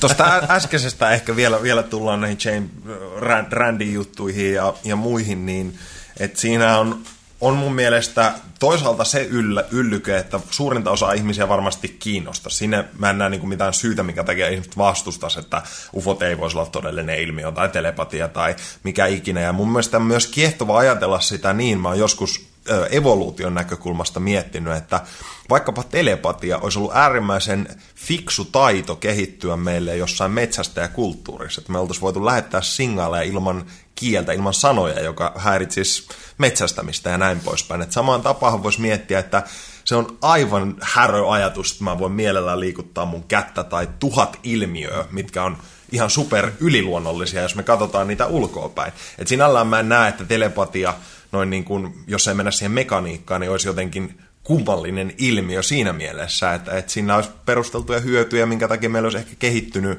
sensorit datan lähettämiseen ja vastaanottamiseen myös, mutta, mutta se ehkä missä nimenomaan se tulee, tulee se ristiriita, niin on, että, että näitä on niin pitkään kuitenkin pyöritetty aiheina, niin että mistä johtuu tutkimuksissa haasteet ja näin poispäin. Mä joskus kuulin teidänkin sanovan, että, että vaikka joku rändin koeasettelu ja muu, niin se intentio sen taustalla voi jo muuttaa sitä, että, kyllä, että ne kyllä. asiat ei tapahdu. Ja, ja tämä on mun mielestä ehkä se kiehtovin asia, mihin mulla aina oma ajattelu on palannut, että, että se kokija muuttaa jo sitä koko todellisuuden luonnetta tai kaiken ilmentymistä, ja siihen vaikuttaa niin hienovaraiset ilmiöt, tunteet, joku tilan, vitsi, feng shui, mikä ikinä, mutta mut, siinä on liikaa muuttuja, mitä me voitaisiin ottaa huomioon, ja oma tavallaan teoria, että, että mistä mahdollisesti johtuisi, että näitä ei ole voitu todistaa tai, tai tota, tietynlaisissa tilanteissa sitten toistaa, niin olisi nimenomaan enemmän tämmöisistä ilmiöistä, mitä ei sitten voida oikein perustella tai ottaa huomioon tai näin poispäin. Mitä kommentteja tästä? Välikommentti toimittajan huomi, huomautus, eli puhutaan siis James Randi, joka on luvannut miljoona dollaria Veijarille, joka ensimmäisenä todistaa tämmöisen yliluonnollisen olemassaolon, niin tästä Kyllä. oli kyse. Olkaa hyvä. Miksei muuten kukaan ole käynyt noutamassa sitä, sitä miljoonaa dollaria? No Vastasko Jake siihen Jos jo mä vastaan vai? tuohon vähän syvällisemmin, eli sitähän on tosi moni käynyt yrittämässä. Ja itse annan ainakin James Grandille krediittiä, että siellä on moni huijari paljastunut sen kokeessa. Mm. Eli tälläkin alalla on ollut huijareita ja hyvä, että niitä niin kuin paljastuu. Ihan sama kuin muutenkin tieteessä, niin kuin, että paljastuu huijauksiin, niin sehän on tosi hyvä. Mm. Ää, nyt kuitenkin sitten tota, niin kaikille ei ole tarvetta lähteä todistamaan kykyjä tai tätä elämää. Et jos me katsotaan tätä elämää kokonaisuudessaan, niin onko elämällä joku tarve todistaa, että hei, tämä elämä, minä olen tällainen. Se elämä vaan on. Se luonto, luonnon ilmiö tuolla, kukka kasvaa ja tota, mm. niin savanneilla menee keparit. Ei niillä ole tarvetta todistaa, että hei, kattokaas, kun minä juoksen nopea tai kukka, kattokaas, kun minä kurkataan kohti aurinkoa. Et se on vähän niin kuin ihmisellä on tällainen joillain niin kuin tarve todistaa sitä, niin kuin, että sen sen, että ihminen kokisi, olisi siinä, niin hei, kattokaa, nyt todistetaan tämä, että niin kuin, siinä menee jo mun mielestä niin kuin pieleen, että meillä olisi niin kuin jotain tarvetta lyhyt, todistaa. Nyt kommentti tavallaan, mehän käydään vaikka tätä keskustelua sen takia, että siitä joku mahdollisesti saisi jotain, jolloin meillä on joku tarve jakaa, tarve puhua jostain. Niin tällä samalla... Mä ver- vaan täällä pitämässä hauskaa. Verukkeella voisi vois nimenomaan nähdä myös niin, että, että jos on mahdollista jakaa jotain, mistä muut hyötyy, niin käy näyttämässä Randille pari taikatempua ja kaikki no hyötyy siitä. Joo, että joo. tavallaan niin kun saan ehdottomasti kiinni pointin, mutta nimenomaan kun on ollut niin pitkään aikaa ja näin poispäin, niin eikö joku olisi voinut käydä vähän pienet levitaatiot heittämässä ja yläfemmat ja katellaan. No joo, joo voisi toki. Toki ymmärrän tämän pointin, mutta itse mitä tiedän jotain ihmisiä, niin heidän kanssaan jutellut, niin, niin on ollut vähän tota, että ei mulla ole tarvetta todistaa tai näyttää näitä kykyä tai niin kuin tollaisissa paikoissa. Ää, yksi on tietysti se koeasetelma, että jotkut on kritisoinut se, mitenkin olen joidenkin ulkomaalaisten kanssa jutellut, että se koeasetelma, että jotkut on kokenut, että se ei olisi aina ollut niin objektiivinen, eli Eli sieltä on järketty koeasetelma ja nyt mennään näiden mukaan. Et, et, tota, et, että jos olisi vaikka yliopistossa puolueeton, että ei olisi, jo, ei olisi jo valmiiksi sellaista, että asennetta, että näitä ei ole olemassa. Jos meillä mm. olisi objektiivinen, että lähdetään katsoa, onko tämä ilmiö totta, mm. niin siinä olisi jo ylipäätänsä tutkimuksen tekemiselle paremmat niin kuin asetelmat. Niin kuin jos Jaakko mainitsi, että jos me niin kuin jo pelkästään se meidän asenne, ajattelumaailma, se muokkaa sitten todellisuutta. Se muokkaa niitä tutkimustuloksiakin, jos me ajatellaan, että tämä ei ole totta tai tämä on totta. Toki meillä on tosi vaikea olla täysin niin kuin objektiivinen, että et, tota, meillähän on kuitenkin elämänkatsomusta muodostunut vuosien varrella. Mutta se sitten taas muokkaa sitä meidän todellisuutta. Voisiko tuossa olla... Jos Tämä on nyt jo vähän syvällisempää. Niin, niin mutta mä, mulle, jos jatkaa tuota teemaa äkkiä, saat Jaakko ihan just jatkaa, niin, niin voisiko tuossa olla kuitenkin niinkin simppeli juttu, että tosiaan, että jos, jos me lähdetään siitä olettamuksesta, että meidän nykyinen evoluutio keskittyy enemmän tuommoinen ymmärryksen ja, ja tietoisuuden puolelle, niin tavallaan, että jos olet vielä kehitysjanalla, jos, jos käytetään tämmöisiä termejä, niin, niin siinä tilanteessa, että nimenomaan sun täytyy todistella muille itseäsi, eli kenties et ole sinut itsesi kanssa tai mitä se onkaan sitten, niin silloin ei, ei tavallaan voi ollakaan tämmöisiä niin sanottuja yliluonnollisia kykyjä, että vasta siinä vaiheessa, kun tiedät kuka olet, sun ei tarvi enää sitä todistella, niin, niin sitten näitä kykyjä mahdollisesti tulisi. Eli jos tämä niin kuin vastaisi siihen, miksi sinne ei tarvitse lähteä todistamaan. Hmm. Koska nimenomaan tämä just, että hmm. miksi et käy nopeasti levitautoissa ja näyttää vähän keskisormea ja palataan, niin kyllä tavallaan se on helppo mun mielestä pyörittää niin, että se joku joogi jossain, mikä on poistanut itseltään kaiken tarpeen ja muun, niin näkee sen tilanteen, että se kumpuaisi nimenomaan jostain egosta tai muusta, että nyt mun pitäisi käydä näyttämässä ja näin poispäin.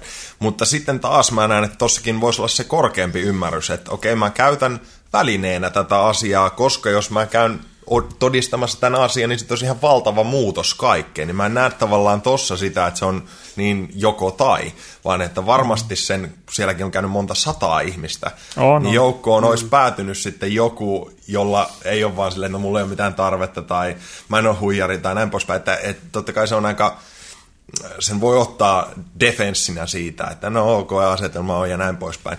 Että et toi tietysti on iso tyhjä aukko siinä, että minkä takia se shifti ei ole vielä tapahtunut, niin mitä muita elementtejä tulee mieleen, koska jatkokysymyksenä, onko mielessä joku esimerkki, minkä jengi voisi googlettaa, mikä on sitten tehty enemmän teidän mielestä puolueettomassa ympäristössä? Joku yliopisto on tutkinut jotain, vitsi ESP, mitä ikinä juttua tai näin poispäin. Nimenomaan, että se ei ollut vain se rändi juttu, vaan joku muu Tuleeko tämmöistä mieleen? No joo, voisin on, no, et, et tulee just mie- muistaa, että et, et, tota, monissa yliopistoissa näitä on tutkittu, että se on hyvä muistaa. Niin, tot, et onhan esimerkiksi tietyt niin kuin, henkilöt, kellä on niin kuin, paljon tutkimuksia tältä aiheperistä, esimerkiksi Dean Radin ja, ja et, Rupert Seltrake, että onhan ne niin kuin, ansionoituneet näissä tämän alan tutkimuksessa. Tuolla se voisin heittää tähän. Olette saattanut kuullekin tämä Prahnat Jani, tällainen 70 tota, niin intialainen tota, niin joogikaveri, niin hän sitten, hän ei ollut, hän ei, hänellä ei ollut mitään tarvetta lähteä todistamaan, mutta häntä sitten pyydettiin, niin, niin hän lähti sitten tällaiseen yliopistolliseen tutkimukseen, ja erittäin hyvin toteutettu tutkimus tällaiseen laboratorio-olosuhteisiin, eli se nousi uutiskynnyksen ylitty Suomessakin joku 5-6 vuotta sitten, eli tällaista valoravintoa, eli oli syömättä siis kahden viikon ajan. Ja se oli tosi hyvin tehty tutkimus, hänet suljettiin tota, niin, eristettyyn huoneeseen, joka oli koko aika suljettuna. Koko aika kaksi kameramiestä kuvasi häntä 24-7. Siellä oli noin 40 tutkijaa tutkimassa häntä. Siellä oli lääkäreitä, muita tiedemiehiä ja koko aika otettiin virtsanäytteitä, verinäytteitä hänestä.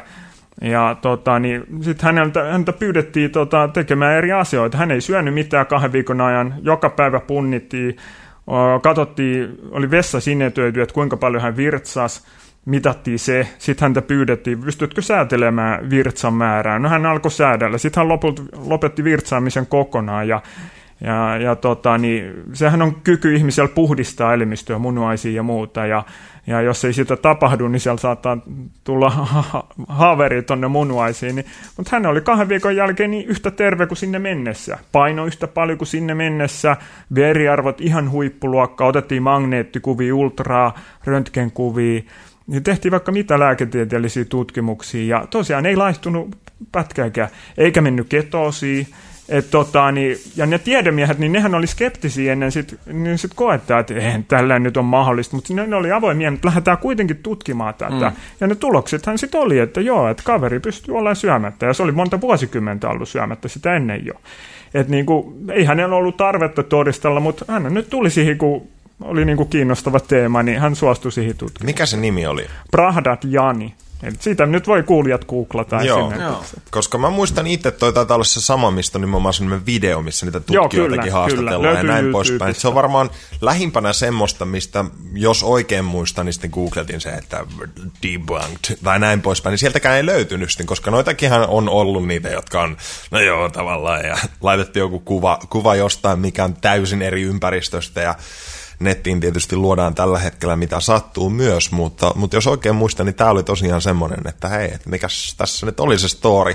Ja luonnollinen kysymys, että, että jos näin, niin mitä jatkotutkimusta tai vastaavaa tästä on herran, onko teillä tietoa, että mihin, koska jos mä olisin tutkimusryhmässä tuommoisessa, niin luonnollisesti se kysymys oli, että no niin, että mitä tässä tapahtuu. Kyllä. Ää, Ehkä yksi semmoinen, että mi- mikä on ihminen, se olisi itsellä tullut jatkokysyminen sille, että onko tässä kuitenkin jotain muuta mm. kyseenalaista tai tiettyjä fysiikan lakeja niin kuin näin, mutta mut tulee muistaa, se oli enemmän pinnalla se valonrakento niin kuin monta vuotta sitten. Et, et, tota, Miksi meillä on sitten vatsan laukku, jos tota, herranen aika?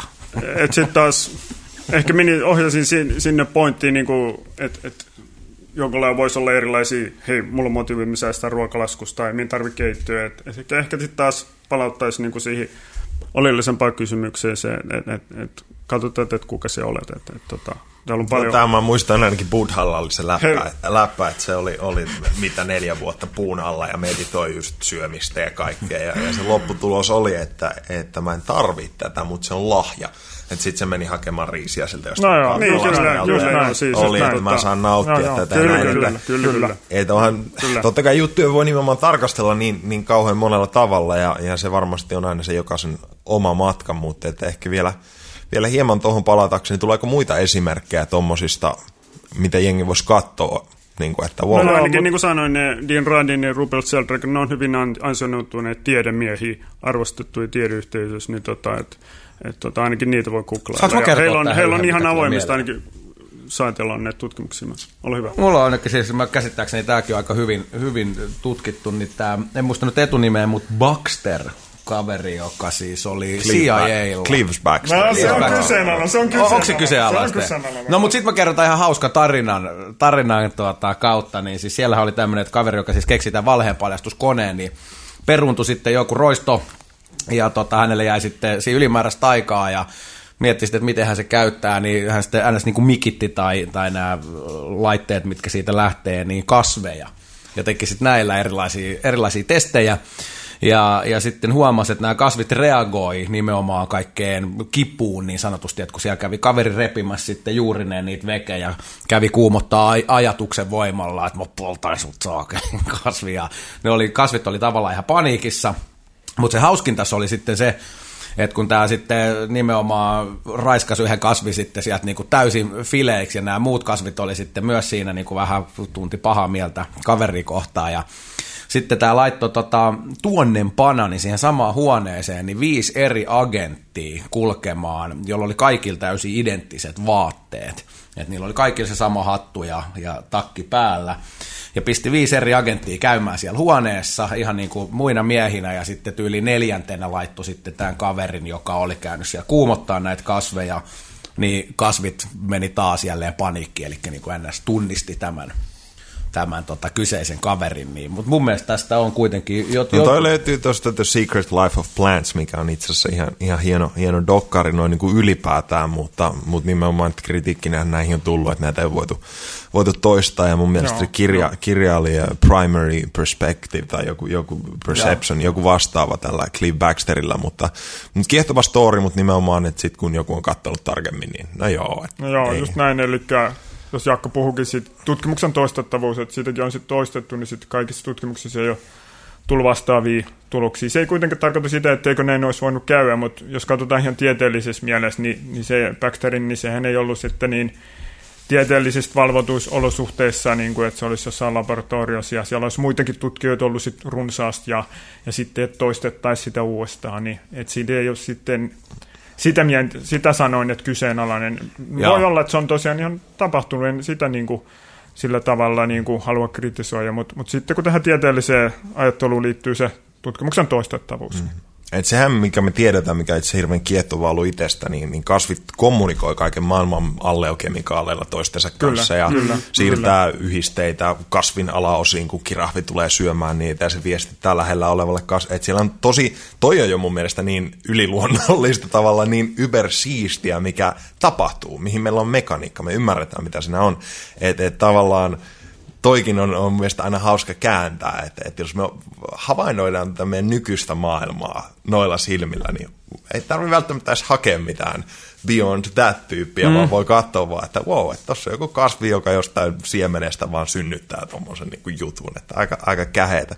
Telepä, uh, Kyllä, tai sitten ihan, ihan jos tähän meidän, mikä teemme useamman kerran toistunut, ainakin mun vuoro sanoi sitä, että kaikki haluaa olla onnellisemmin, kun se on oma onnellisuuden tason nousu ja sä katsot sun kotikasveja, mm. alat katsoa, että tapahtuuko niissä muutosta, niin semmoisen kokeilun voi jokainen tehdä itse, että miten omat tunteet vaikuttaa esimerkiksi. Esimerkiksi näitä... tämä riisikuppitesti. Mm. No joo, se on klassikko, sitä olen sanonut monille, eli sitä nyt voisi kuuntelijoillekin, että, eli voisi kokeilla omassa, omassa kodissa, että ottaa kolme kuppia tota, niin, riisiä, keitettyä riisiä ja kuukauden sitten joka aamu, niin ekaa kuppia kohti tuntee voimakasta rakkauden tunnetta, tosa, tokaa kuppia kohti voimakasta vihan tunnetta ja kolmatta niin kuin, ei ollenkaan tunne mitään, niin kuin sitä ei olisi olemassa, että on niin kuin täysin välinpitämätön sitä kohtaa. Ja sitten katsoo kuukauden päästä, miltä se riisi näyttää. Eli kyllä se niin kuin sillä että kaikki selvässä olennossa on niin kuin tietoisuus, ja se reagoi niin kuin tunteisiin, ajatuksiin, niin kuin, että sillä tavalla, vaikka me ei oltaisi siinä tietoisestakaan, niin nytkin meidän tunnetila vaikuttaa jo näihin kasveihin. kasveihin. Mm. Mm tunteista mä oon kanssa katsonut, että niistä on jonkun verran tiedepuolella ainakin saatu vähän sitä mekaniikkaa, että sydän oikeasti lähettää tavallaan enemmän jotain magneettista tai, tai elektromagneettista äh, värähtelyä tai näin poispäin. Oliko muita tämmöisiä, niin kuin teemuja mainittiin, telepatia, tämä tota, joogi kautta valiravi, val, valoravinto elintoimintojen äh, säätely. Mitä muita tämmöisiä kiehtovia, mitä ihmiset voisi katsoa, mistä löytyy jo vähän pihviä mekaniikan ympäriltä. No sitten oli se, mistä mainittiinkin jo se ennalta tietäminen, eli varsinkin tällaisissa tilanteissa, että ihmistä uhkaa joku vaara, että ihminen olisi tota, niin, lähes jonne matkalle, niin sillä saattaa tulla niin kuin intuitiivinen tunne, että hei, et nyt ei tunnu hyvältä, selittämättömästi, vaikka kaikki pitäisi olla ok. Niin monesti ihmisellä tulee sellaista tunnetta, niin kuin, että, että hei, että nyt kiinnitäs huomiota nyt. Et, et, et, varsinkin saattaa olla ennen unissa, saattaa tulla edeltävän päivänä sellaista, tai sitten ihan niin kuin kävellessä, että saattaa tuntua, että hei, nyt ei tuntu hyvältä, ja tekeekin toisenlaisen valinnan. Voin tähän kertoa yhden tarinan, mun yksi tuttu kertoi tämän, tota, niin, tuossa 2000-luvun alkupuolella sattui tämä tota, niin, keissi, oli menossa ostoskeskukseen täällä pääkaupunkiseudulla, ja tota, Myyrmannin ostoskeskukseen ja tota, niin, nyt Tuomaksella tulee jo vähän, hymy tulee kasvoille, saata taavistaa. Eli tämä oli tosiaan auto mennyt sinne ja sitten alkoi lähestyä sit ostoskeskusta sinne ostoskeskuksen kohdalla, niin tulikin sellainen voimakas tunne, että nyt ei kaikki ole kohdallaan. Olisiko Jumbo parempi? Joo, no ei ehkä tullut tätä ajatusta, mutta jotkut sellainen intuitiivinen tunne. Ja sitten ei sillä ollut mitään selitystä, siellä näytti kaikki olevan ok, mutta hän sitten kuunteli sit tunnetta ja paino kaasua, meni tuttavaansa tapaamaan sitten sen sijaan. Tuli illalla takas samaa reittiä, katso ostoskeskuksen kohdalta, että mitäs tuolla sireenit soi ja tota, niin poliisien valot vilkkuu, paloautot, ambulanssit, että et siellähän oli sitten tämä pommi räjähtänyt. Eli, eli joku hänen sisimmässään tiesi siitä tapahtumasta ja varotti häntä sitten tällaisena sisäisenä tunteen. Joo, mun mielestä tuosta ihan siis on, on tutkittu dataakin tästä, että on tota, niin kuin lentokoneonnettomuuksia Kyllä. ja sitten Kyllä. mitattu, että on tullut suhteessa siis joku 5-10 prosenttia enemmän peruutuksia mm, mm. viimeisen 24 tunnin sisällä. Kyllä. Tästä löytyy dataa, mutta hei, herrat, meidän pakko mennä eteenpäin, koska vielä niin paljon asioita on keskusteltavana. Tota, meidän piti kirjoista keskustella, jätetään niitä vaikka sinne vielä myöhemmille, koska nyt tässä on niin paljon intensiivisempää. Mutta tota, te olette kertonut, että te myös näette tai ainakin aistitte enemmän, ja on, on ollut puhetta siis kummituksista, luonnonhengistä, enkeleistä ja näin, niin, niin pitääkö tämä paikkansa, ja, ja näettekö kautta koetteko esimerkiksi nyt tässä tilanteessa, missä ollaan jotain sellaista, mitä me, me tavalliset ihmiset emme? En tiedä, mikä on tavalliset ihmiset, että eikö me kaikki siihen olla? nyt puutu Me ollaan kaikki ihmisiä. No sori, joo. Tota, siis joo, mä aistin tässä läsnäolon. Eli tällainen sanonta on, että, että eka sä näet tämän, tota, niin, tämän, mikä tässä on tässä, että sä näet pöydät ja kukat ja muut. Ja sitten toinen taso on, että sit sä alatkin nähdä, että hei, et ei tää olekaan se, että täällähän onkin niinku muuta, että tämähän onkin niinku harhaa. Mm. Sitten menee se kolmas taso onkin, niin me palataan siihen ekalla tasolla, että hei, tässä onkin pöytä ja nämä kukat. Niin se onkin sittenkin se valkoinen. Niin, että niinku, en tiedä, tajusko tätä vertauskukkaa on nyt kaikki kuuntelijat, mutta mut niinku, että tämä mikä tässä on, niin tämä ei ole niinku mikään virhe, mikä, mitä me tässä havaitaan. Eli me voidaan nähdä tämä läsnäololla, mutta tämä ei ole kuitenkaan sit se, niin kuin, tämä pöytä ei ole tämä pöytäkäsite pelkästään. Eli tässä voi nähdä tällaisen ykseyden. Ja tämä on vain niin kuin, tällaisen pöydän muodossa, mutta siinä on se ykseyden energia sitten. Mulla ei niin paljon korostu toi niin kuin tollainen näköaisti, niin kuin, että minä näkisin tässä jotain auroja tai energioita siinä mielessä. Että enemmän sitten mulla on niin kuin aistinen, esimerkiksi tee jotain energiahoitoja, niin aistin sitä energiaa. Tai jos alan keskittyä, niin voi aistia sitä hmm. energiaa eri jutuista. Et, et, et. Ehkä sitten se myös sellainen sisäinen tunne, että se, se on myös sitten itselläni. Mutta ei ole sitten tämä visuaalinen aisti niinkään, että mä olisin, näkisin jotain kummituksia tai tämmöistä. Mutta tehän olitte siis nimenomaan isossa taannoin Helsingin Sanomia kuukausliitteen jutussa niin kummitusmetsällä niin sanotusti. Niin siis miten tämä on edes mahdollista, että jos, jos sanot, että ette edes näe, niin sitten kuitenkin olette lähtenyt tavallaan, että ettekö te vähän tämmöistä niinku omaa nilkkaa ampumista? No ei, Ja niin kuin Harri sanoi toisi, että se voi et muuta, että se voi olla sellaista aisti, sulla tulee sellainen tietty tunne, sulla voi olla tulla tietäminen, sulla voi tulla tiettyjä sanoja, mutta sä et välttämättä näe niin kuin visuaalisesti. Niin, niin. Tuohon mulla tulee siis pikkasen taaksepäinkin mennäkseni, niin varmaan suurimmalla osalla ihmistä on kuitenkin kokemuksia näistä klassisista, että puhelin soi just kun sä oot miettinyt jotain, tai että sulla on nimenomaan tietyn tyyppistä yleensä tunteeseen liittyvää ennakkoaistimista tai näin poispäin. Se, mikä näissäkin varmasti haasteena on, että sun on aika vaikea jotenkin tutkia sitä, että nyt tulee joku vaaratilanne ja sitten sulla on 20 koehenkilöä. Että et, et tämmöisiä anekdoottejahan on varmasti paljon.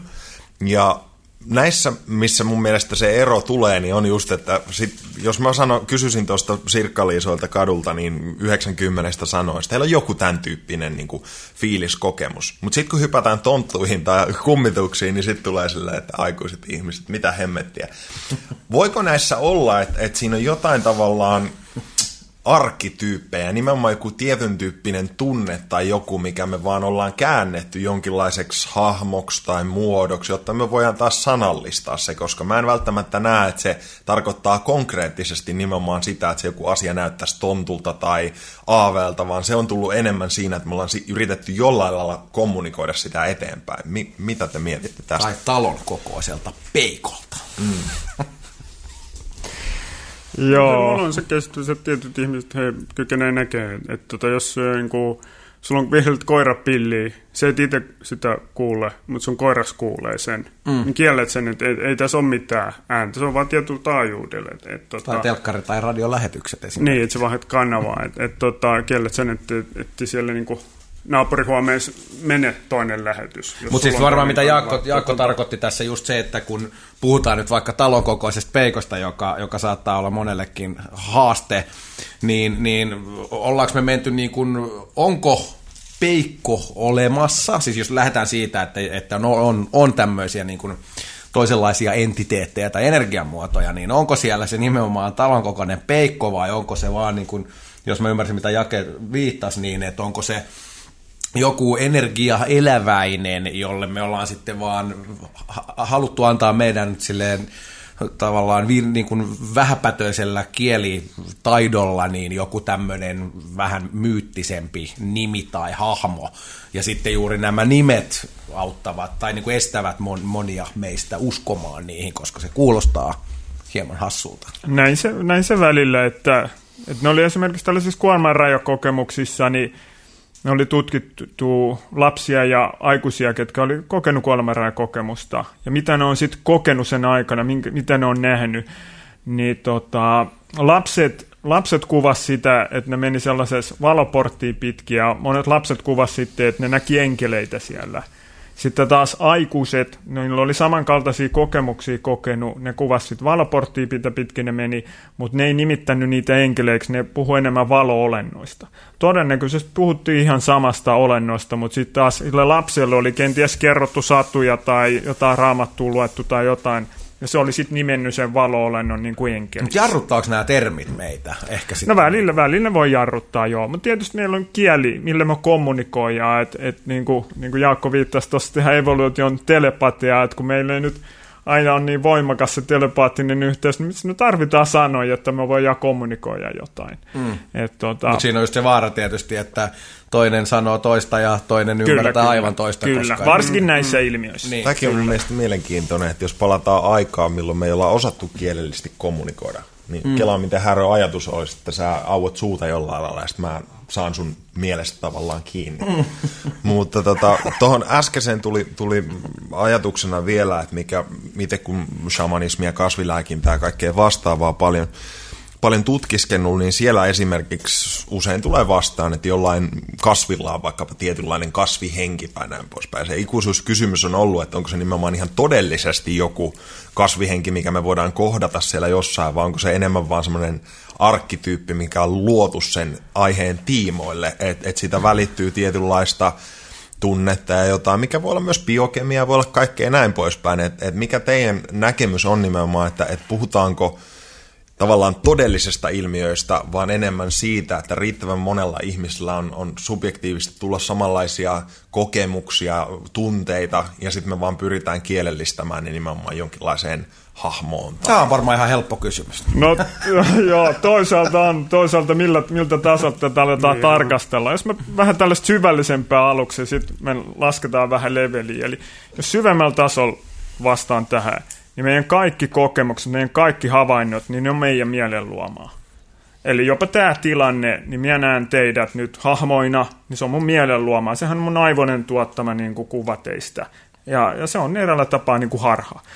Mutta tota, nyt jos lasketaan taas vähän leveliä, niin, tota, niin osahan sitten on tällaista, että saattaa olla ihan aito aito niin kuin havainto jostain olennosta, on siis valonlento tai joku. Mutta välillä meillä sitten mieli tekee tepposet, että et se ei ole, siellä ei ole mitään ollut, vaan se on meidän joku pelko sitten vaan, ja me ollaan kuviteltu sitten se niin kuin näissä ilmiöissä nyt monesti, että me nähdään vaikka joku UFO, niin hei, tuolla meni UFO, ja sitten se onkin ollut joku säähavaintopallo.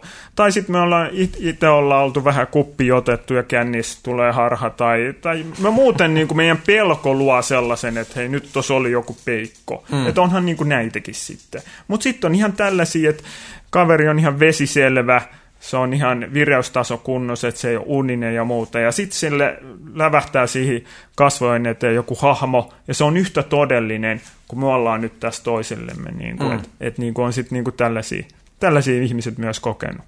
Välillä on jopa kaveri vieressä kertoo nähdensä täysin saman. Joo. Mm. Mutta meillähän on siis Suomessa on, on esimerkiksi varsinkin tuolla kun mennään vähän taimashistoriaan, niin todella vahva luontoyhteys ja, kyllä, ja, ja nimenomaan kaiken maailman luonnonhenkiin, maahisiin ja muihin. Ja tämä on, tää on tuolla maailmalla, mä ymmärrän, niin aika nouseva trendi ja myöskin shamanismi ja tämmöinen, että Suomeen ruvetaan, on tämmöinen vanha, vanha sanota, että valo, valo tulee Pohjolasta ja se näkyy jo tuolla Euroopassa – Euroopassa ja, ja Japanissa ja tuolla, että tänne tulee niin kuin paljon ihmisiä, turisteja siis, koko ajan kasvumismääri, jotka on äärimmäisen kiinnostuneita nimenomaan tästä Kaleva, kalevalaiskulttuurista, shamanismista ja näistä luonnonhengistä, mutta sitten täällä Suomessa vielä niin emme ehkä näe metsää puilta, että sitä pidetään jotenkin todella harhaisena ja, ja huvittavana vähintäänkin, mutta sittenhän meillä on hyvä esimerkki, on esimerkiksi joku Islanti, jossa siis ei todellakaan naureskella ihan samalla lailla näille luonnonhengille, eli siellä, siellä ihan siis on pistetty Se oli teitä kova uusiksi. prosentti. Jos, jos nyt lonkalta heitä, niin tyyli joku puolet väestöstä uskoo niin kuin maahisiin. Ja, ja näin, se oli, mä voin katsoa, mikä se oli. mutta se oli tosi iso. Mutta siis nimenomaan, että siellä on, on nimenomaan esimerkiksi tiesuunnittelussa niin, että jos siellä on joku haltija vähän möksähtänyt tai mikä ikinä, että hei, että nämä oli kyllä meitsin mestoja, niin selvä pahoittelut ja sitten tie kiertää sen, että Joo, nimenomaan, kyllä, että ei, kyllä. tämmöistä ei varmaan ihan niin kuin läpällä tehdä, että siellä on selvästi kyllä, kyllä, jotain er- erilaista insightia tähän Kyllä, aiheeseen. kyllä, joo. Et Joku se, se- nyt tuli joo, hyvä se- muistaa, että niinku, just eri kulttuureissa, niin nämä on niinku arkisia puheenaiheita, niinku, sama kuin, niinku, että hei, katsoit sen, eli sen futismatsin. Mm. Se on niinku arkinen puheenaihe, niin osassa kulttuurissa nämä on niinku arkisia puheenaiheita, näistä ei tehdä niinku numero, ne on niinku osassa, että kulttuuri on ollut jo pitkään, että niinku, niihin on totuttu. Joo. Onko teillä mitään kokemuksia saunatontuista tai muuta? No, tutuilla, tutuilla mutta ei ei ole. omakohtaisia kokemuksia, mm. On. Joulutontusta nyt näin joulu lähestyä. Täytyy olla tarkkana. Miten noin psykedeelit, onko kokemuksia? no ei, ei ole niistä. Puhutakaan yritin yllättää. Mahtavaa. Hei tuota, puhutaan nyt ihan nopeasti. Teillä tosiaan nyt, että vähän, vähän päästään mainostamaankin, niin yliluonnosten ilmiöiden ensyklopedia menikö oikein, niin, niin miten paljon herättänyt kiinnostusta ja, ja onko ihmiset löytänyt kirjan ja, ja mistä, mistä tämä niin kuin tuli tavallaan ajatus, että ihan tämmöinen niin kuin, vähän niin kuin tietokirjamallisesti niin pureudutaan koko tähän kenttään? Joo, on herättänyt paljon kiinnostusta, että, että ihmiset on ottanut yhteyttä sitten ja kertonut omakohtaisia kokemuksia. Sitten sen kirjan avulla ne on osa kertonut, että on oppinut ymmärtää niitä ilmiöitä, mistä heillä on niin ollut kokemusta. Ja ehkä sekin sitten, että sit se ilmiö ei ehkä niin paljon enää pelota, että kun ihminen ei ymmärrä jotain, niin sitten se tuntematon saattaa pelottaa. Sitten se lukee sieltä kirjasta, aha tällaisesta, aha muillakin on tällaisia kokemuksia, mm. niin se ei ehkä sitten pelkääkään sitten. Toki joillain ihmisillä on edelleen sellaista vähän sellaista pelokkuutta tuoda sitten sit asiaa niin kuin esiin. Saatetaan ajatella, että mitäs muuta ajattelee. Tai sitten jos se on itselleen niin kuin rikkoo sit omaa maailmankuvaa, niin se saattaa jo sinänsä itseään niin kuin Vähän jänskättää. pelottaa. Joo, mm. joo, joo, kyllä. Tuossa oli yksi kaveri, silloin oli tällainen, tota, niin, se oli saanut sydänkohtauksen ja tota, niin, se oli siinä kokenut tällaisen kehosta poistumiskokemuksen. Eli se oli poistunut sitten niinku kehosta hetkellisesti ja katsonut ikään kuin kärpänen katosta sit omaa kehoa. Ja tota, niin sitten sen poika meni tapaamaan, siis aikuinen poika meni sit isänsä tapaamaan. Ja sitten se kysyi siltä isältä, että hei, mitä sul tapahtui siinä sydänkohtauksen aikana? Se ei ollut se isä kelleen kertonut siitä mm. kokemuksestaan. Ja se isä alkoi, niin kuin eka, eka se alkoi kertoa siitä, joo, hei, koin sen kokemuksen. Mä poistuin siitä kehosta ja katoin, kärpänen katosi siitä omaa kehoaan. Ja sitten se niin kuin, alkoikin mennä epämukavuusvyöhykkeelle. Ei kun kun minä sain sen sydänkohtauksen, niin, niin minä vähän katoin sitä omaa kehoa. Sitten se otti vieläkin sanoi takas. No minä vaan sain sen sydänkohtauksen. Että se ei niinku mahtunut sen isän niinku siihen omaan maailmankuvaan, niin sitten pelotti Joten hän jo... poisti sen tavallaan. Joo, joo, että se ei, niinku sit, sit se ei uskaltanut tai viittinyt ja se alkaa kertoa sitä ja se alkoi niinku selittää sit niinku itselleenkin jotenkin niinku silleen, että se mahtuisi sen maailmankuvaan. Että se niinku omasta todellisuudestaan poisti sitä kokemusta. Että kyllä nämä välillä niinku on silleen yksilöllekin saattaa olla sit niinku uutta. Niinku. Sekä hyvässä että huonossa. Mun Joo, mielestä joo, myös on, kyllä, on se, että jollekin voidaan sukkeroidaan joku traaginen tapahtuma, joku onnettomuus tai muuta. Ja sille ihmiselle syntyy ihan erilainen mielikuva siitä, mitä tapahtuu, kuin mitä todellisuudessa tapahtuu. Ja se uskoo siihen ihan satapinnaa. Ja sille voidaan niin kuin, haastatella sitä tapahtuma-alueelta montaa eri ihmistä, ja kaikilla on, tämä tapahtui just näin, ja se eroaa tosi paljon. Eli se tavallaan, että mieli varmasti myös suojaa itseensä jollain lailla, tekemällä myös täysin epätodellisen asian, minkä sitten kokee itse oikeasti ihan täysin, täysin aitona ja näin poispäin. Tuossa mielessä musta myös haastava ottaa ihan, ihan juridisesti tai muutenkaan kaikkia kokemuksia jotenkin samanarvoisena, koska se, mikä jollekin oli ihan satapinnaa totta ja se voi olla valheen paljastuskoneella, mutta se ei silti tarkoita, että se tilanne meni niin. Just ja toi on näin. mun mielestä Joo, hirveän kyllä, kiehtoa, kyllä, perillä. kyllä, kyllä. 26 pinnaa, pinnaa islantilaisista uskoo tonttuihin. Joo, Se on joo, mun mielestä joo. ihan hyvä prosentti. Huikeeta, kyllä. Hei, tota, suuri tiedemies ainakin itselle, ketä, ketä arvostan ja ehkä rupeaa pikkuhiljaa saamaan, saamaan niin mainettaan takaisin, Nikola Tesla. varmasti tuttu, tuttu herrasmies teillekin, niin lohkas aikoinaan, että jos haluat ymmärtää universumia, niin, niin kannattaisi ajatella enemmän energian, äh, ja niin kuin värähtelyn kautta asioita. Eli puhutaan selkeästi tässä nyt niin kuin energiasta, niin, niin minkä tyyppisiä ajatuksia tästä Teslasta sekä, sekä sitten hänen lohkaisustaan? No oli fiksu kaveri niin kuin ajallaan ja, ja tota, mutta joo, että jos siitä fysiikan näkökulmasta katsoo, että, että niin kuin, tietynlaista asioilla on niin kuin, tietynlaista värähtelyä, meidän tunteella on, on, on, on värähtely ja näin, että et, tota, et sitten tietysti useimmillahan meillä on niin kuin arjen kokemukset, jos me tullaan palaverihuoneeseen ja, ja tota, siellä on just ollut riita, niin se on riita on loppu ja kaikki ulkoista näyttää hyvin, mutta jotenkin me niin aistaa, että hei, mitä tässä on niin kuin tapahtunut. Niin, vähän se vaan niin niskakarvat ja nousee. Sitten taas, jos siellä on juhlittu just ennen synttäreitä tai jotain muuta ja tullaan sinne, että hei, täällä on hyvin fiilis. Hmm. Että tota, Tuosta hyvä, usein meillä on niin kokemuksia kuitenkin tästä arki-ilmiöstä. Hyvä, hyvä niin kuin käytännönläheinen esimerkki. Muusikot varmasti tunteekin tämän, eli että jos sulla on kaksi kitaraa, jotka on viritetty about, about samalle taajuudelle, niin ne voivat olla siis eri huoneissa tai jopa kauempana toisissa, ja kun sä laitat soimaan sieltä alakielen, kyllä, niin se alkaa kyllä. soida myös siellä toisessa mm, kitarassa, mm, eli sitä mm, mm. tällä lailla voidaan niin, kuin,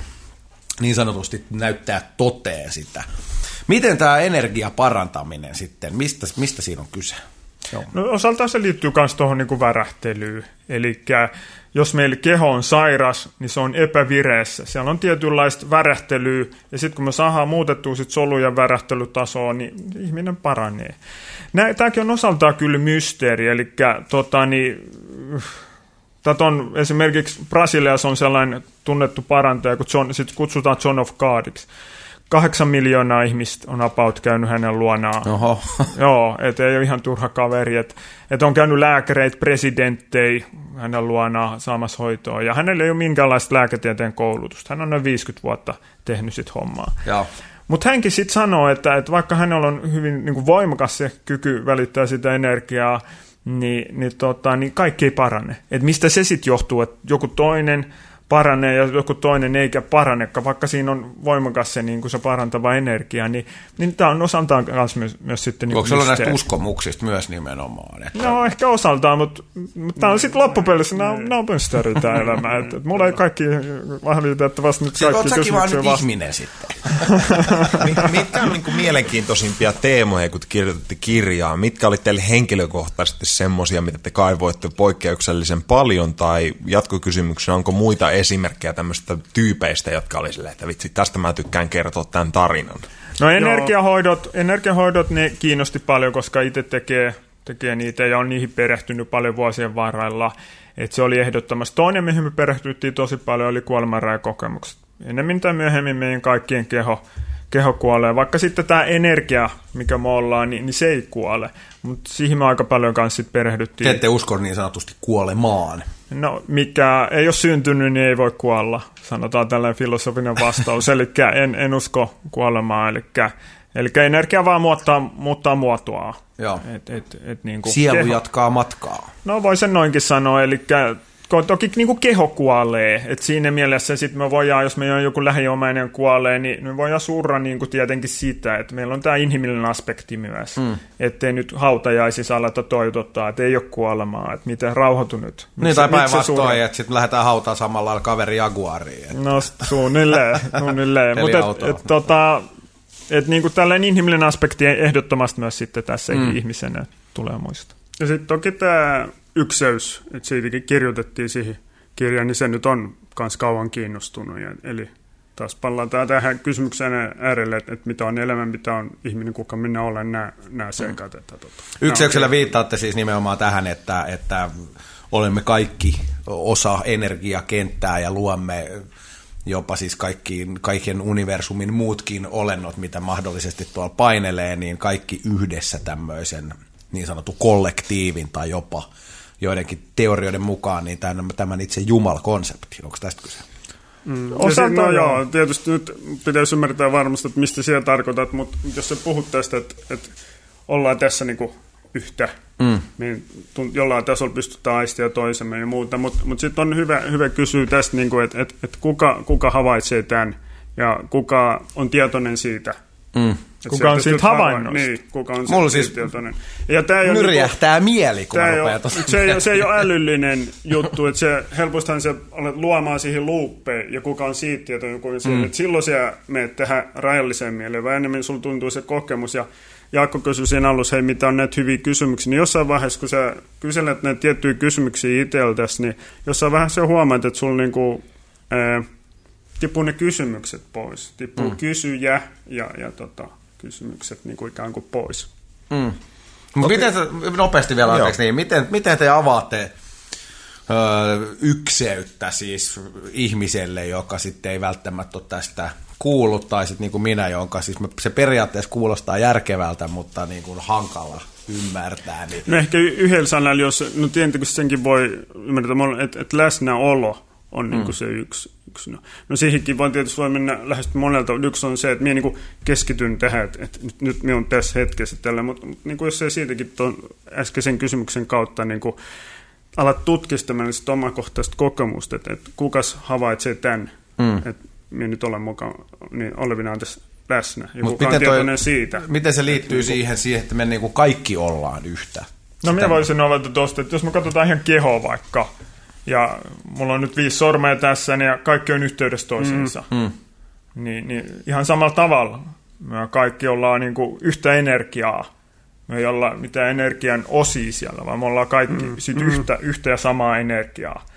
Et niin kuin, toki meiltä nyt näyttää, että me oltaisiin erillisiä kehoja ja mm. tällaisia, mm. mutta että mutta tota, niin, tämäkin on vähän niin kuin illuusio sitten. Mistä te näette, että se johtuu, että meille on sitten syntynyt niin vahva individualismi, siis yksilö ja näin poispäin, jos me ollaan kuitenkin eletty aikaa, jossa on ollut paljon vähemmän ärsykkeitä konsepteja, siitä intuitiivisesta ja yhteydestä olisi, olisi ollut paljon enemmän ehkä hyötyä ja se pohja olisi ollut mun mielestä monessa mielessä helpompi.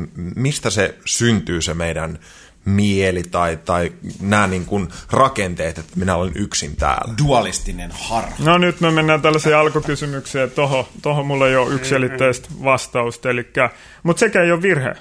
Eli se, että me koetaan individuaalisuutta, niin sekin mahtuu siihen ykseyteen. Siinä on myös se yksilöllinen kokemus, individualistunut erillisyyden kokemus, niin sekin mahtuu siihen ykseyteen. Että niin kuin, me ollaan tultu tänne kokemaan myös sitä. Mm. Että niin kuin, näin. Oliko toho... Ehkä sellainen yksi, niin kuin, että jos joku kuulija tai pöydän ääressä tiedä, niin, että jos näistä alkaa filosofista pyörittelee ja teoriassa, niin oleellisempaa mun mielestä on, niin kuin, että kokee näin niin kuin käytännössä, kuin se, että, että niin kuin on rehellinen sille omalle kokemukselle. Sen mm. siellä, että alkaa niin kuin, että, että mä pyrkisin käyttäytymään jollain tasolla, että hei, me luin tuosta kirjassa on tätä, niin kuin, että, että sen sen, hei, minä koen nyt tälleen on niin kuin sillä rehellinen. Kokea enemmän kuin selittää. Just näin. Joo, just enemmän, näin. Niin kuin, enemmän niin kuin, tota, mielestä sydämeen niin kuin sitä mm. elämää suunnata.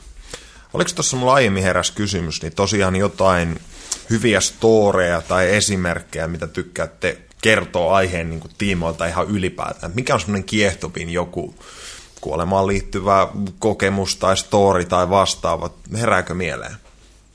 No näitä on aika paljon. Yksi oli aika hauska, hauska tota, niin story. Tuossa oltiin taas viime kesän Ilkan kanssa siellä Intiassa kuukausi. Ja, ja siellä sitten osallistujat aina, aina silloin tällöin jako niitä omakohtaisia kokemuksia. Ja mä sitten tyypillisesti illan päätteeksi oli aina sellainen, niin kuin, että tanssittiin tanssittiin tota, niin, vapaasta musiikin tahdissa. Naisten vai miesten haku? Ei ollut kumpakaan, että oli ihan soolotanssi tällä kertaa.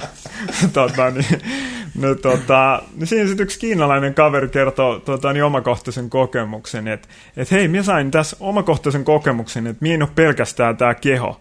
Että kun me tanssittiin eilen illalla, niin mä, mä näin sen oman kehoni tanssivan – Eli oli niin kuin kärpänen katosta. Että se keho liikkuu itsekseen siinä musiikin rytmissä, mutta minä en ollut se keho, minä näin sen kehon tanssivan. Eli tällaiset kokemukset tietysti vahvistaa sitä, että me ei olla pelkästään tämä fyysinen niin kuin keho. Mm. Että niin kuin ihan, ihan hauskoja, Astia. mutta joo, että siellä voisi olla niin kuin syvällisempääkin viisautta. Te olette reissannut hei ilmeisesti tosi paljon, niin, niin minkä, minkä tyyppisiä ö, hienoja paikkoja ja, ja kokemuksia maailmalta on, on jäänyt teille plakkariin? No luonnosta luonnost tykätään molemmat paljon ja, ja liikutaan toki Suomessakin luonnossa. Et, et, tota, kyllä ainakin Havajilta jäi niinku, tota, tosi kaunis luonto mieleen, että et, tosi vihreä ja, ja tota, oli upeita vesiputouksia ja muita. Et, et, tota, se jäi niin ainakin positiivisesti mieleen. Manna. Ne kutsuu hava, Havajilla se tavallaan energia tai muu niin kuin manna. Okei. Mikä, mikä tota, mun mielestä heillä on ajatus, että maaperässä ja, ja luonnossa on poikkeuksellisen paljon, paljon nimenomaan sitä elämän energiaa tai, tai näin poispäin. Eikö se vielä ole siis, jos näistä maapallon meridiaaneista tai energiavirroista, niin, niin nimenomaan Havajilla pitäisi olla just tämmöinen tietty, vähän vaffempi, vaffempi paikka siellä. No joo, joo toki niin kuin täällä maapallon tie, on tiettyjä niin kuin voimapaikkoja. Kuitenkin sitten, jos me palataan tähän ykseysteemaan, niin siinä ykseys, se on niin kuin kaikkialla. Silloin meillä ei ole niin kuin mikään paikka jo sen suurempi, parempi kuin toinen. Eli niin kuin sen ykseyden ja sen loistokkuuden me voidaan kokea niin kuin vaikka tässä kaupungissa, mm. kaiken hälinen keskellä.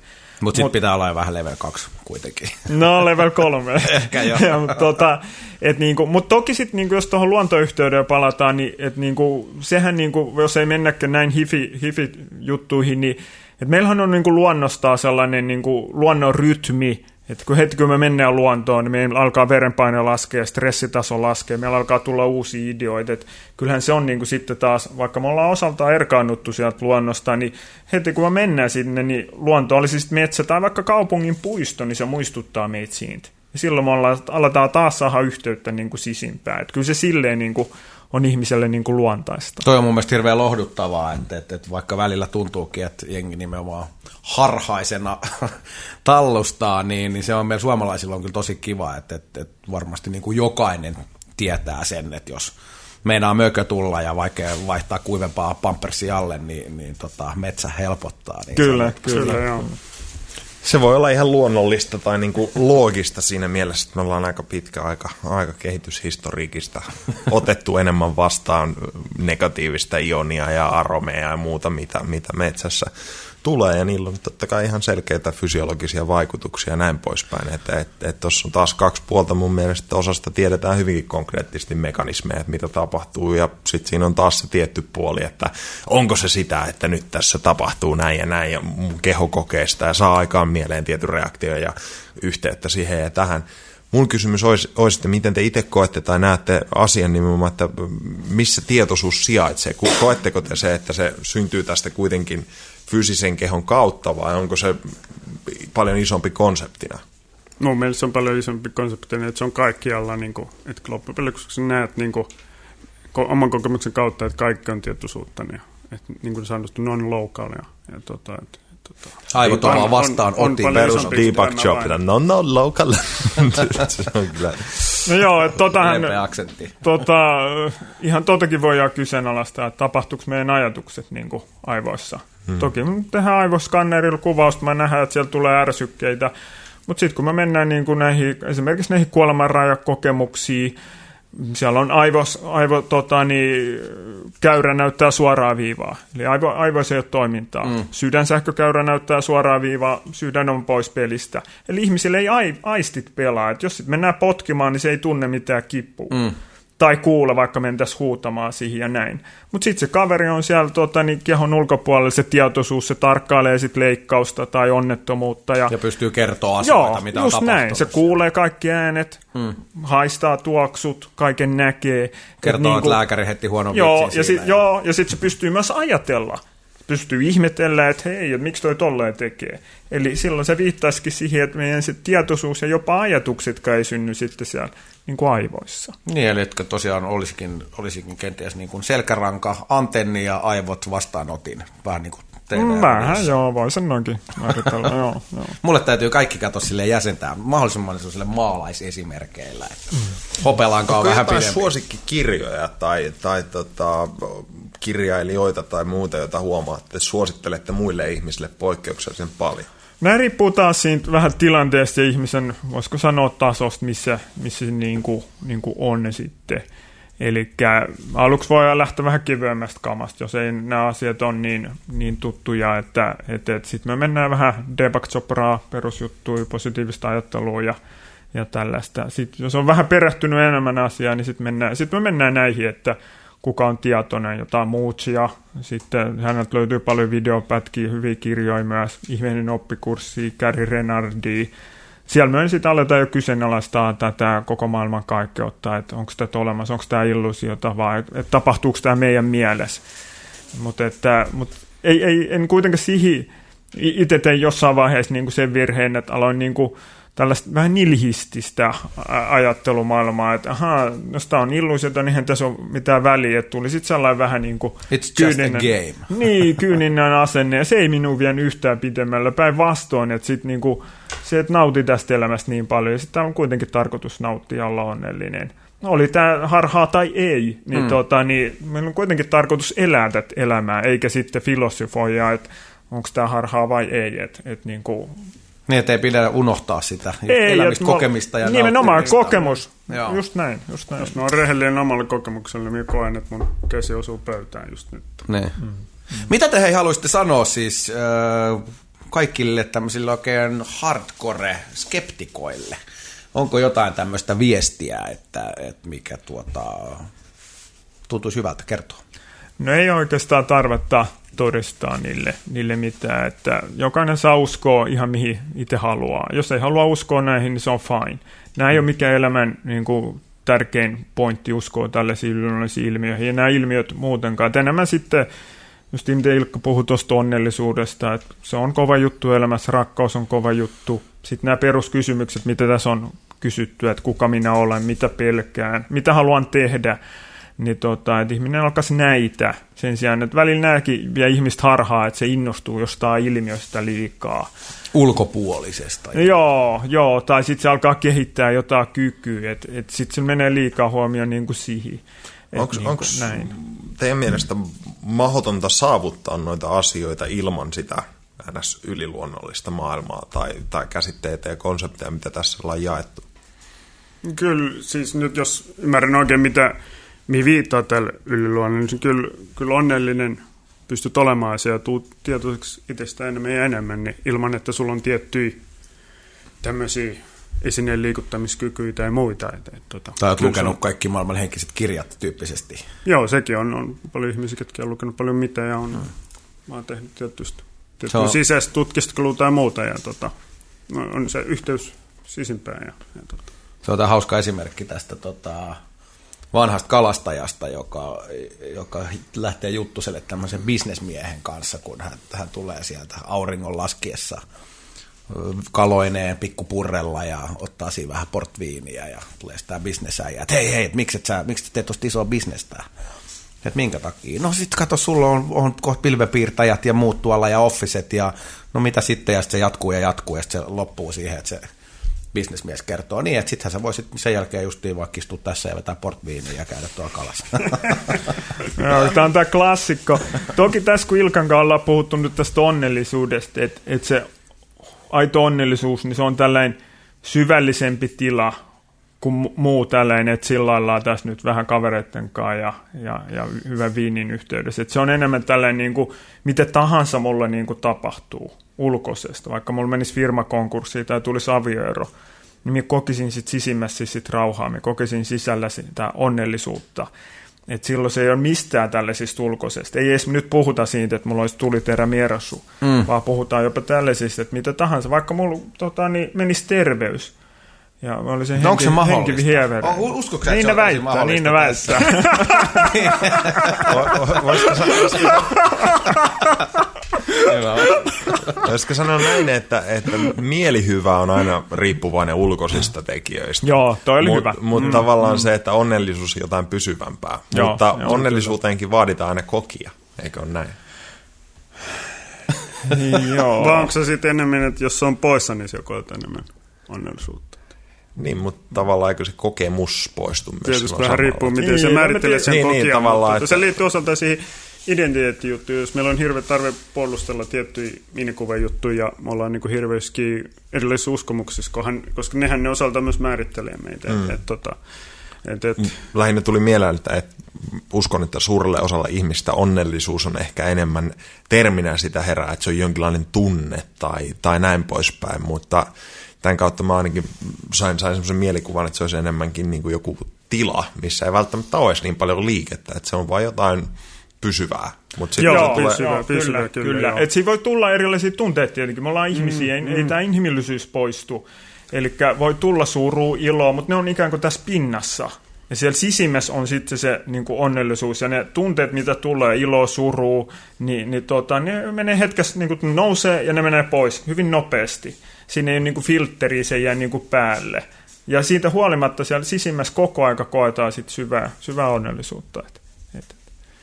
Hei, ruvetaan pikkuhiljaa lopettelemaan tässä niin, niin pitkään kuin tässä olisikin hauska lohkoa. Mä, mä haluan kysyä sitä vielä tämmöisen itseäni äärimmäisen paljon mielin tai kiinnostavan asian, että koetteko te A, että me eletään tällä hetkellä poikkeuksellisia aikoja, ja, ja B, mihin ihmiskunta on, on ja tämä meidän systeemi niin menossa esimerkiksi kymmenen vuoden päästä, niin minkä tyyppisenä kokonaisuutena näette?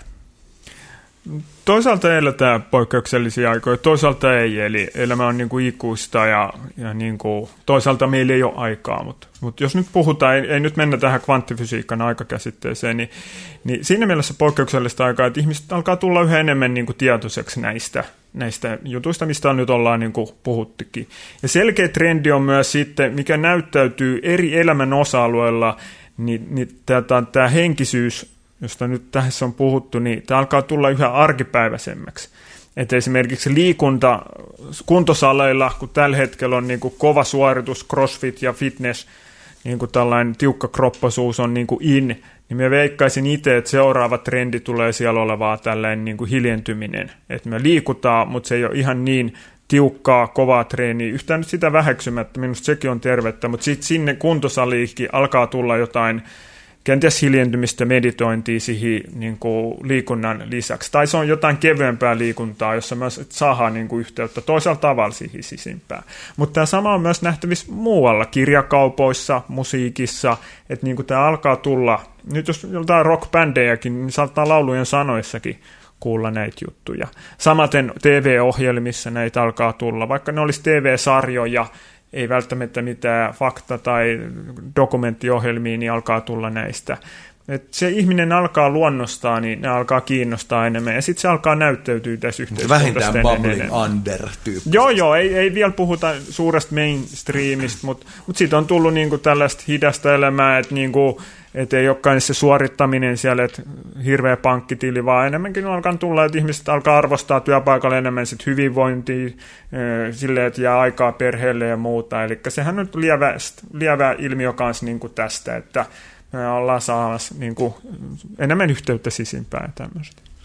Mutta mitä sitten? Mitä sitten tapahtuu? Eli, eli tota, mihin me ollaan menossa? On, onko kymmenen vuoden päästä jo niin kuin utopistinen yhteiskunta, mitä vaikea nyt nähdä vai? Kymmenen vuotta on vielä aika lyhyt mm. aika, mutta sanotaan, että muutama vuosikymmen, niin, niin ihmisen, nämä, ihminen alkaa tulla enemmän veikkaan, että alkaa tulla enemmän tietoiseksi omista kyvyistään potentiaalista. Miten jo nyt on niin kuin yksittäisillä ihmisillä, mutta veikkaan, että ne alkaa sitten niin kuin enemmän niin kuin tulla tietoisemmaksi näistä. Teille ei ole nämä Maija-kalenteri loppumiset kautta Golden Age pitchit, niin... No on ne tuttu, on ne tuttu. Maija kalenterikin oli ymmärretty väärin, eli tässä ollaan vaikka 2012 meni jo.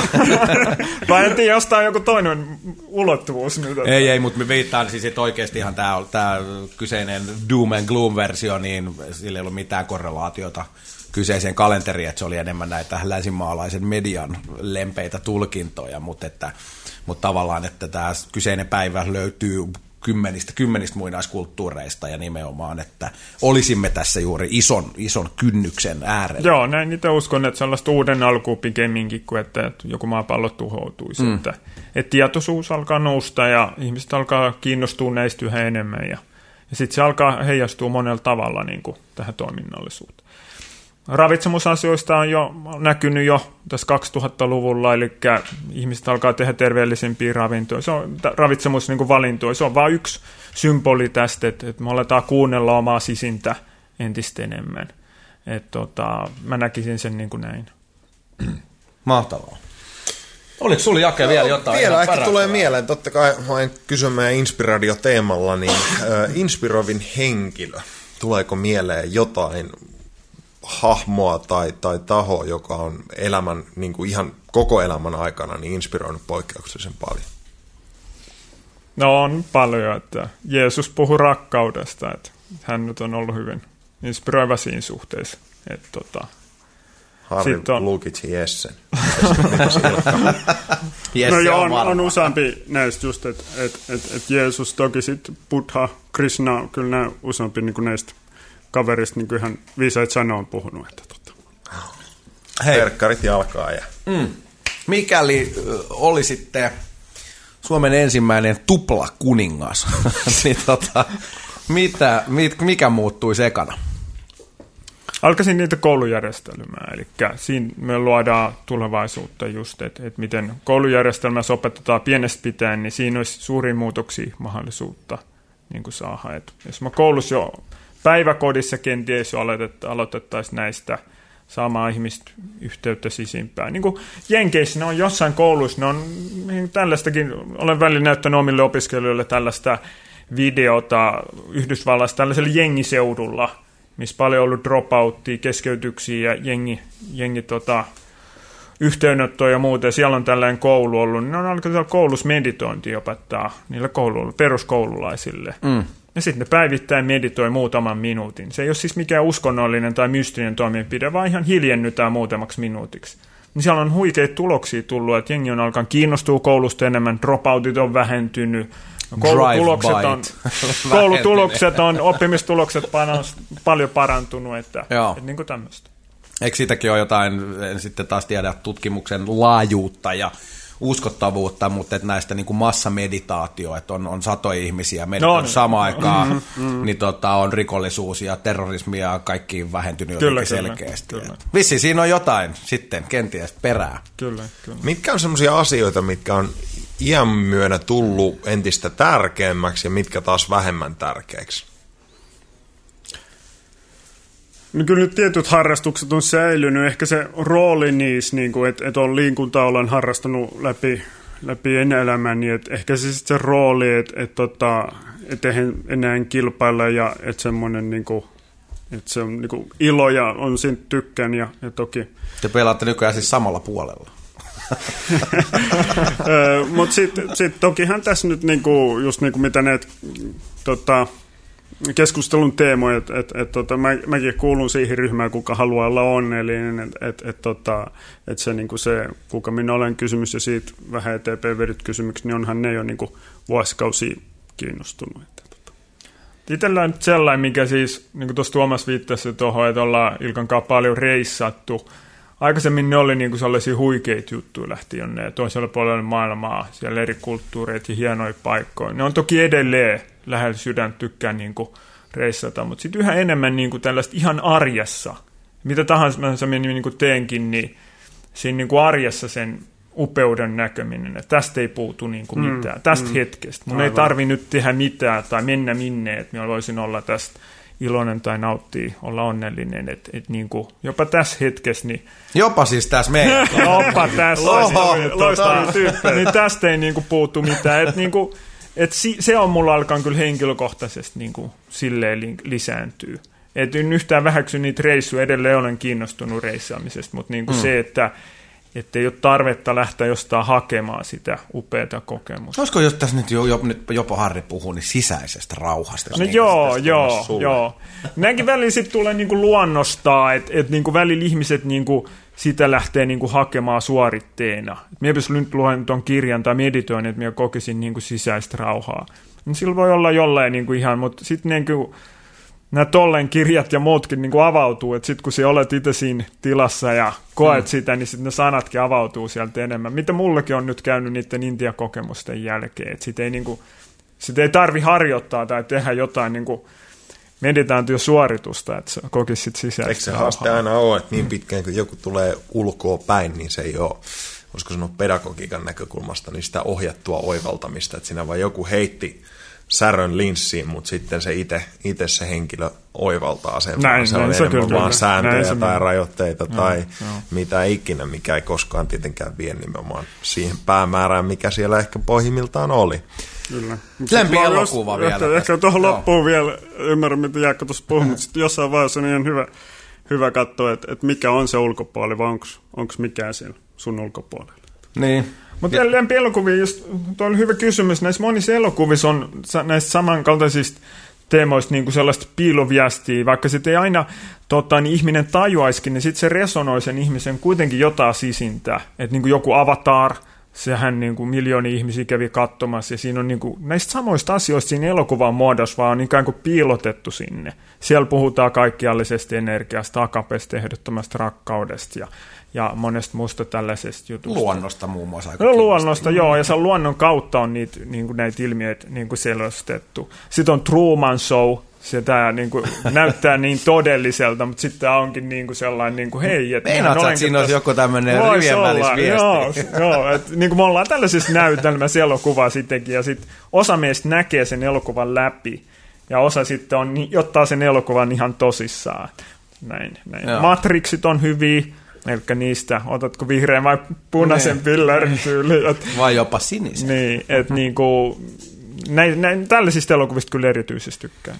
Se varmaan yksi syy, mitä mä oon pohtinut, että minkä takia tietyt teemat, nyt vaikka tulee siis Hobbitin tai olla viimeinen, viimeinen osa ja näin poispäin, mitkä tavoittaa ihan holtittoman isoja massoja, niissä on yksinkertaistettu ne arkkityypit hyvin yliselkeäksi, että on niin kuin hyvä ja paha. Kyllä, joo. Joku, ja se, joo. että e, tapahtumathan ei ikinä käytännössä ole nimenomaan noin yksinkertaisia, mutta se on mielelle tosi helppo tarkastella se, että tämä on tämmöinen hahmo, tämä on tämmöinen, ja sen kautta peilata tavallaan samoja prosesseja, mitkä voi olla jossain Matrixissa tai jossain kyllä, hyvin kyllä, moniulotteisesti kyllä. kuvattu, mutta se on nimenomaan liikaa kognitiivisesti päästä sille tasolle, että sen ehkä jotenkin se tulee sieltä nimenomaan läpi, että se tapahtuu jotain tosi syvää, mitä mä en ihan hiffaa. Kyllä, kyllä. Mutta sitten taas sinne jossain Lord of the Ringsissa sä saat sen, että no niin, nyt Gandalf menee tuolla, ja että siihen on jotenkin helpompi samaistua, ja tämä on mun mielestä yksi syy, minkä, minkä takia tietyt ikivanhat saagat ja muut on, on tuotu niin yksinkertaiseen muotoon, että se on tietyllä lailla parasta, mitä voidaan